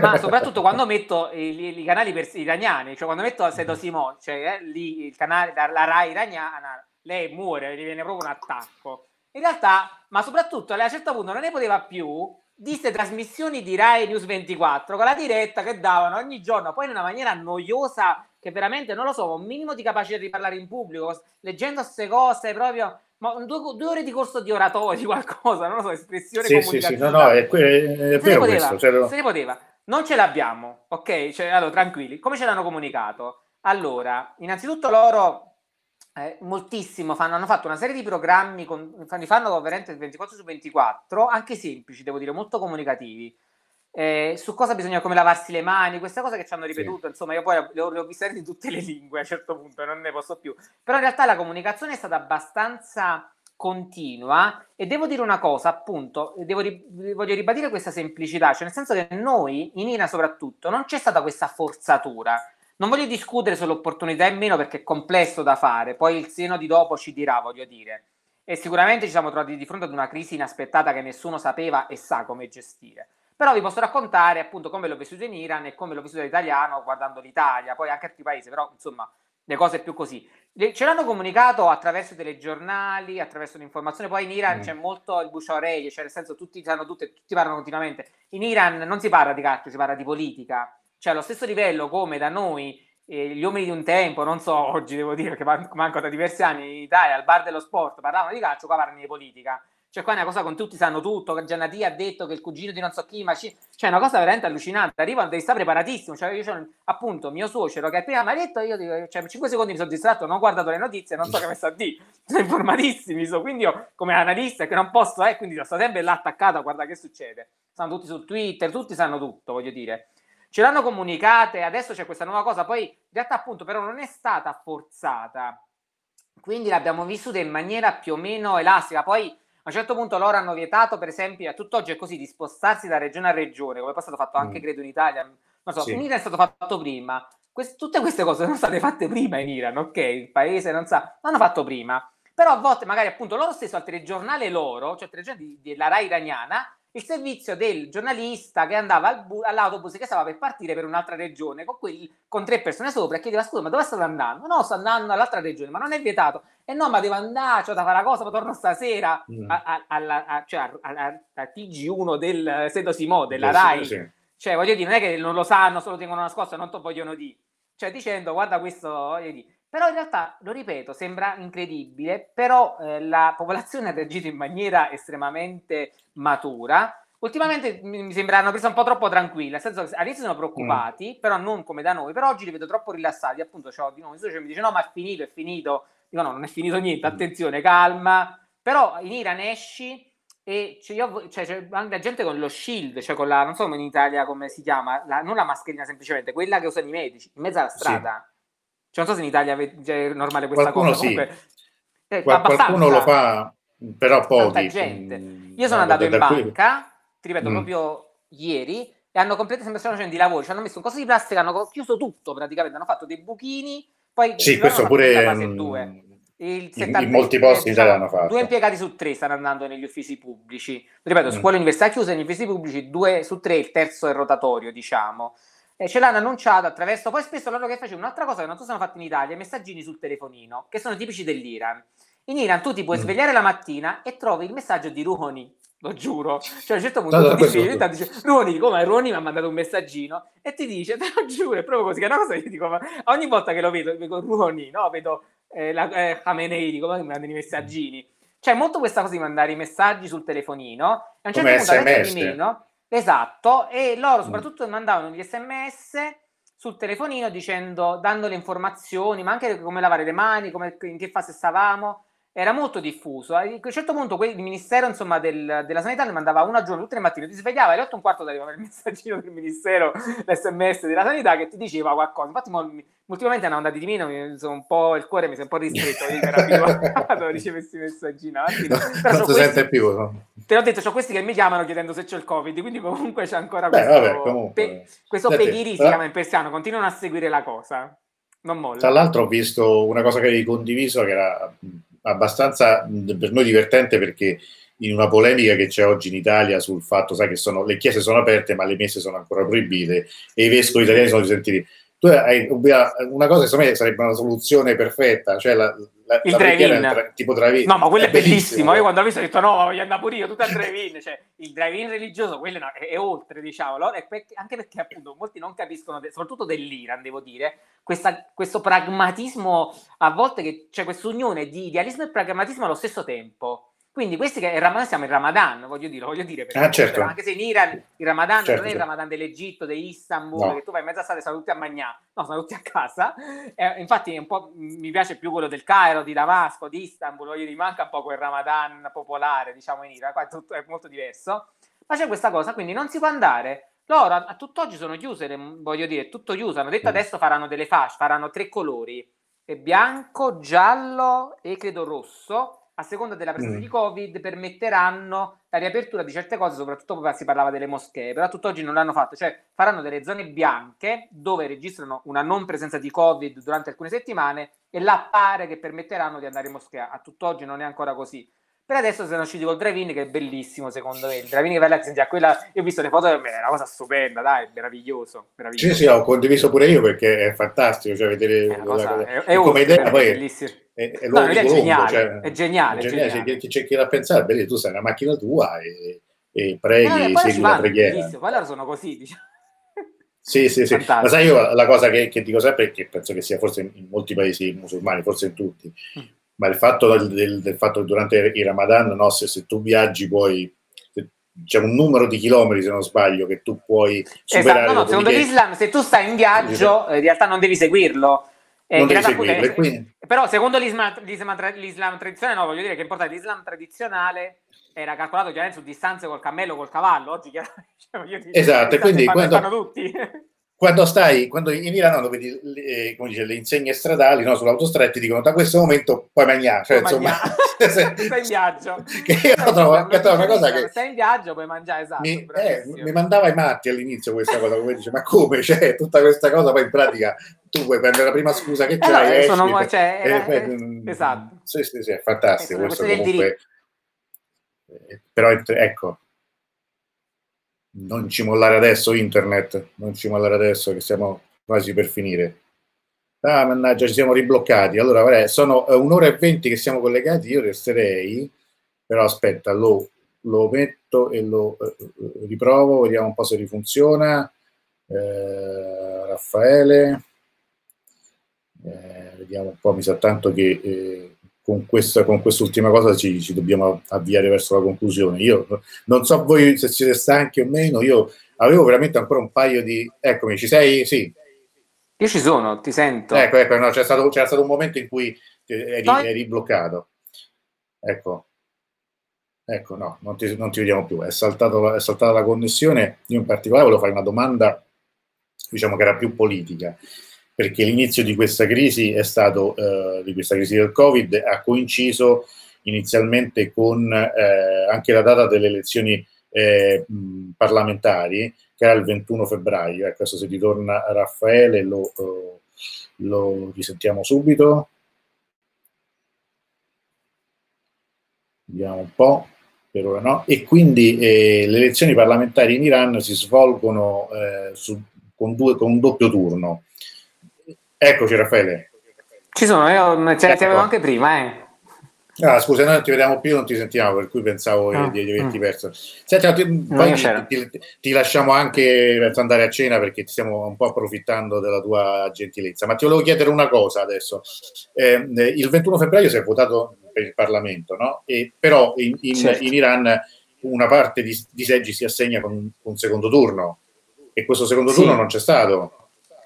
Tutto sospeso, ma addirittura Tutto per sospeso. un periodo il Parlamento non si è riunito. Poi a un certo punto pure loro si sono riuniti con i due terzi, cioè nel senso come per gli uffici pubblici andavano una parte dei parlamentari. In realtà da questo punto di vista in realtà è Due terzi del nuovo Parlamento? Eh, del nuovo Parlamento, mm. esatto. Però in realtà okay. non è formato del tutto, ci sono alcuni casi da, da limitare. In realtà in questo momento da questo punto di vista l'attività parlamentare direi che è un po' sospesa, diciamo, nel senso che chiaramente siamo hanno stabilito una specie di consiglio per il Covid e come in Italia, in realtà è successo anche in Italia, eh, l'attenzione è tutta sulla parte diciamo di gestione del, della crisi, quindi okay. c'è, c'è, un consiglio particolare, c'è Roni che parla, però l'attività parlamentare è, è, è relativamente limitata, diciamo, c'è stato qualche, anche perché... qualche pizzichino. Perdonami, ma in questo, in questo, in questo diciamo, queste elezioni si è votato non solo per il Parlamento, ma si era votato anche in parte per, in parte per il rinnovo della... Sì, di alcuni membri. Di alcuni membri. Dell'assemblea degli esperti. Esatto, di alcuni membri, per un motivo, eh. in realtà quello si vota ogni otto anni, in realtà per esatto. una serie di motivi sono tornati, eh, diciamo io poi non entro nel mio loro voto a chi vota, però in realtà è successa una cosa che le ultime elezioni eh, precedenti avevano stravinto, diciamo, i riformisti con tutta la cosa di Rafsanjani e alcuni importanti personaggi dei conservatori erano rimasti fuori, sono rientrati attraverso questa elezione, diciamo, dove in realtà è andata a votare pochissima gente per un, una serie uh-huh. infinita di motivi. E, ehm, e, e diciamo hanno, hanno, stravinto i conservatori, però veramente le, il, credo che sia stato dalla, dalla rivoluzione ad oggi eh, il dato più basso. Più basso. Io a Teheran veramente non è andato quasi nessuno, cioè io non conosco quasi pochissime persone, sono andato veramente nessuno a Teheran. Cioè, a livello nazionale 20%, intorno al 40, ma meno. 42% sì, mi sembra è intorno al 40%. Ma a Terra certo. veramente, che poi in realtà Terra è una città particolare, ma veramente nessuno, cioè i seggi però vuoti. No, ricordiamo un attimo un la cosa molto perché, particolare. L'assemblea degli esperti, di cui appunto ricordiamo soltanto alcuni seggi sono rinnovati anche per un motivo, come dire, brutalmente, perché alcuni sono morti, cioè nel senso che... No, no, quelli muoiono perché appunto stanno eh, aspettando di, di, vedere che, che devono fare, però no, dopo eh, diciamo, esatto. 30 anni, cioè, cioè, io lo dico sempre, in realtà poi gli iraniani chiaramente si dotano di, quello, di tutte le costituzioni che vogliono, dal mio punto di vista mi occupo anche di costituzione, diciamo, eh, diciamo, se voglio trovare un inghippo, un problemino nella Costituzione iraniana, non è tanto nel ruolo del leader in quanto tale, perché in realtà è una cosa mm. complessa, mm. ne possiamo discutere sì e no, ma in realtà nel fatto che loro, avendolo costruito su Khomeini, cioè sul, sul, fondatore della Repubblica, perché siamo in Repubblica, lo voglio dire, in Repubblica con tutta una serie di problemi, ma comunque sempre Repubblica è, in realtà li hanno fatto a vita, cioè gli è certo. questa cosa. Loro stessi oggi dicono, eh, cioè, abbiamo fatto una stupidaggine assurda, però, visto che ormai c'è da 30 anni, Khamenei si sono affezionati, hanno una difficoltà a cambiare questa cosa. E quindi stanno questi poveri membri della serie degli esperti che aspettano di fare questa votazione per decidere il successore, però Khamenei è ancora relativamente della generazione dei rivoluzionari del più giovane, paradossalmente, e quindi al contrario di tutti quelli che dicono che sta per morire ogni tre secondi, no, adesso so quello che so io sta relativamente bene ed è relativamente giovane nel senso che 80 anni, cosa del genere, nel senso che, ripeto, dei rivoluzionari erano dei più giovani. Ed è stato personaggio, giovane.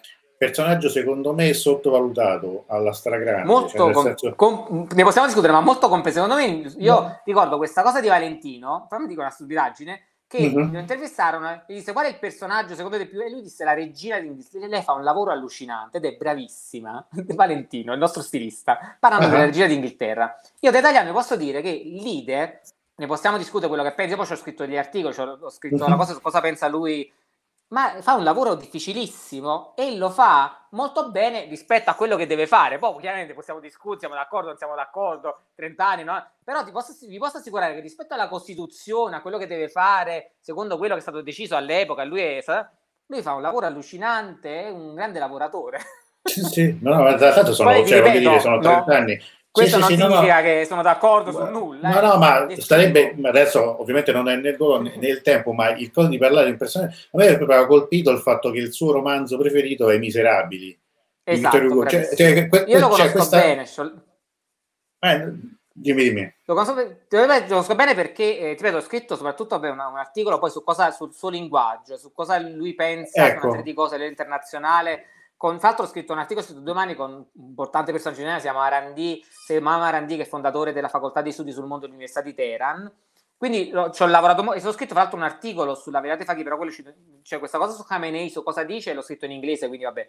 Invece sul uh-huh. suo ruolo l'ho scritto in spagnolo, però descrivendo il ruolo all'interno della Costituzione, ho spiegato perché lui fa quello che fa, secondo quello che c'è scritto là dentro. Certo. Poi magari si dovrebbe cambiare, però lui effettivamente fa quello, diciamo e in realtà lui è un personaggio molto complesso. Lui era all'epoca della rivoluzione eh, il fricchettone, cioè nel senso esatto. era quello che si vestiva carino. No, no, ma, è, no, ma le foto, cioè, no, ma infatti le foto sue che fuma la pipa col gilet, eh, se, sembra, sembra un Franco Battiato eh, ma tu lo devi vedere che in Baluchistan cioè, col vestitino tipico sì, del Baluchistan sì, sì, sì, cioè, un personaggio particolare cioè, nel senso che, che molto particolare. E che non è conosciuto poi in fondo perché molto spesso no perché è, chiaramente, chiaramente è, è, vittima e diciamo artefice del ruolo che fa. Eh certo no no, no certo ma, ma anche, ma anche alcune sono uscite nessuno... io ricordo anche sono uscite ecco per esempio parliamo, abbiamo parlato fino adesso dei social un uso suo del di, di Twitter o anche del so, l'account Instagram, per una volta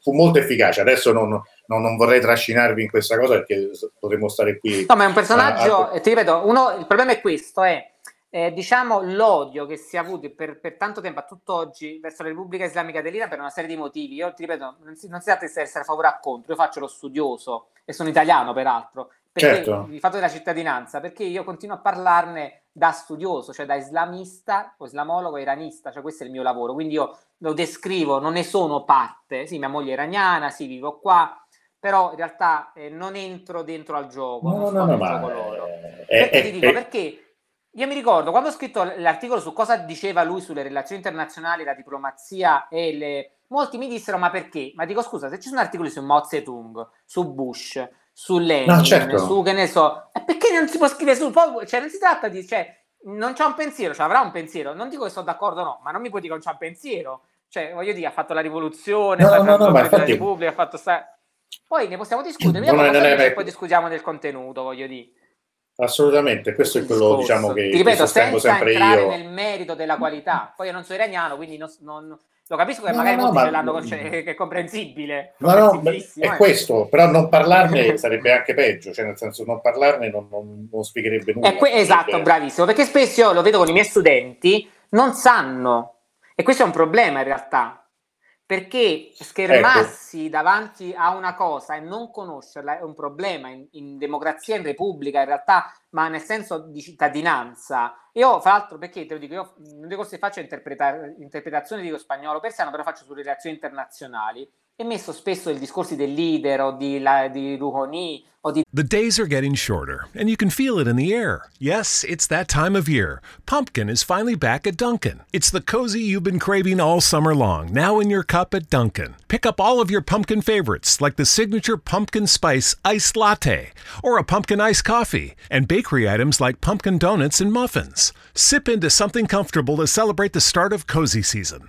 Use the Dunkin' app for contactless ordering. America runs on Dunkin'. Zarif, discutendo un po' alcune cose, vedo spesso questo problema dove il fatto che per una serie di cose che ti arrivano, giustamente, ti non so discutere, però ti impedisce di conoscere e poi di ascoltare È e quindi di capire così. dov'è il problema, se c'è, C'è un problema. questo, Il problema guarda, c'è, è un problema che evidentemente ho riscontrato con le giovani generazioni di iraniani che studiavano qui una decina d'anni fa, quando ci fu tutta l'epoca dell'onda verde, perché molti Certo, certo. si, si rifiutavano a priori di parlare, cioè di conoscere, di- quindi di- nemmeno di confrontarsi su possibile eh, Eh, ma è un problema. della Repubblica Islamica. Ed è un problema perché di fatto finisce lì, quindi no, a me fa tutto schifo. È, è una visione che poi in fondo è stata anche eh, sposata anche qui in Italia, no? cioè le varie No, no. ondate eh, cosiddette populistiche ne- ne- negli ultimi anni spesso partono da un rifiuto a prescindere di un sistema, ma non c'è poi nulla in alternativo. Ma guarda, io ti dico una cosa semplice, perché all'epoca io mi ricordo quando ci fu l'accordo nucleare,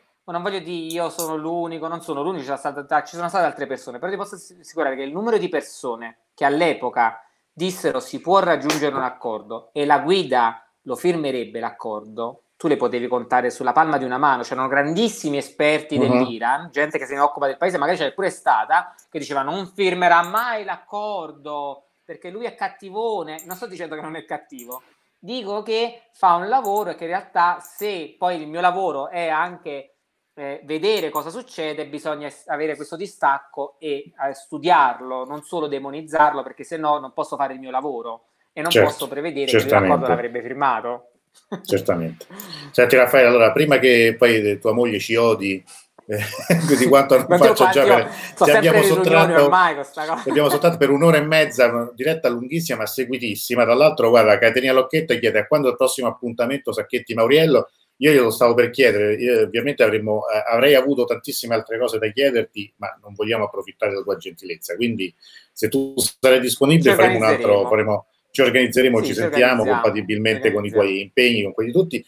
Allora, innanzitutto ringrazio Raffaele per la grandissima disponibilità, per tutto quello che ci ha spiegato oggi, è stato tutto molto interessante e anche, diciamo, molto eh, anche sorprendente, anche perché diciamo, io ho fatto un ordine di, di- di una scaletta, ma non è stato necessario nemmeno seguirla perché siamo andati, siamo andati avanti alla grande. Quindi, eh, a parte augurarti buona serata, augurarla a tutti voi, eh, vi ringrazio. L'appuntamento domani, invece, sempre alle 6, qui parliamo con Michele Marelli e parliamo di un libro, Viaggio in direzione 270 gradi, che è stato presentato a novembre a Roma, e di De Gan, che è appunto un, un scrittore italiano, si parla della guerra con l'Iraq, un grandissimo romanzo, secondo me, che per fortuna è stato Importante, importante. molto tanto. Tanto mi sa, noi ci siamo incontrati lì forse per una delle ultime volte. Sì, E ci- io che conosco molto bene, nel senso che in Iran è stato un romanzo importante, è stato un libro importante in Iran, è stato giustamente tradotto in italiano, mi sembra un buon lavoro. un, un ottimo lavoro e una, una- come dire, sarà un incontro, spero, anche quello, anzi sicuramente, perché eh, eh, il tema e il personaggio che avremo domani come ospite è anche, molto, anche lui molto interessante. Poi addirittura eh, una- da un'altra... eh, eh, un altro appuntamento, scusa Raffaele, ti rubo 5 secondi, eh, invece sabato. no, no, vai, con- vai, eh, no, ci con- mancherebbe ah, sì, altro. parleremo invece del signor Ebene Sinà, da noi conosciuto come Avicenna, quindi faremo un po' una chiacchierata su questo personaggio che per molti italiani è arabo, invece non è arabo, è persiano. Mi raccomando. Come tutti i grandi pensatori dell'Islam. ecco, quindi se lo dici, ti, figure, ma... lo dici ti ammazzano, ti, ti attaccano, sarà molto anche come dire, attuale visto eh, che insomma siamo in periodo di pandemia. Eh, ringrazio tutti, ecco, Claudia ci ringrazia al solito, lei sempre in eh, Jalebud, è stato interessante. Grazie, grazie Claudia. Vai, essere presto per favore, reclamano un altro appuntamento. Eh, Paola Teresitissimo, Bruno Bellotto, grazie. Eh, Francesca, grazie Raffaele, grazie Antonello, essere bellissimo, grazie, grazie, molto interessante. Allora, io questo veramente libero finalmente Raffaele, eh, grazie ancora e ci sentiamo presto. Grazie a te e a chi ha avuto la pazienza di ascoltarci. E sono, sono tanti, eh? anzi sono, addirittura sono cresciuti nel, nel, passare del tempo. Buona serata e buon tutto. Buona serata a tutti. Presto. Ciao, ciao. Buon grazie. Covid, divertitevi. we begin today's meditation with a few sipping exercises to remind us a little treat can go a long way. So pick up your McCafe iced coffees, close your eyes, and deep sip in. And deep satisfaction out. Take a treat retreat at McDonald's. Right now, get a McCafe iced coffee in any size and any flavor for just 99 cents until 11 a.m. Price of participation may vary. After my heart attack, cash from Active Care meant I had choices. When I had cancer, cash from Active Care meant I didn't need to stress so much about money. What is Active Care? Active Care is a supplemental health insurance policy that offers protection for covered cancer, heart attack, or stroke and a choice of cash benefit options from $10,000 to $60,000. If you're diagnosed with cancer, a heart attack, or stroke, you could end up paying thousands of dollars or more in out of pocket medical bills. Active Care gives you protection at an affordable price. So get Active Care for cash, choice, and control. Active Care is brought to you by Colonial Penn Life Insurance Company and is underwritten by Washington National Insurance Company. Visit colonialpenn.com for more information. This is a limited benefit policy. This policy has limitations and exclusions. For costs and complete details of coverage, visit colonialpenn.com.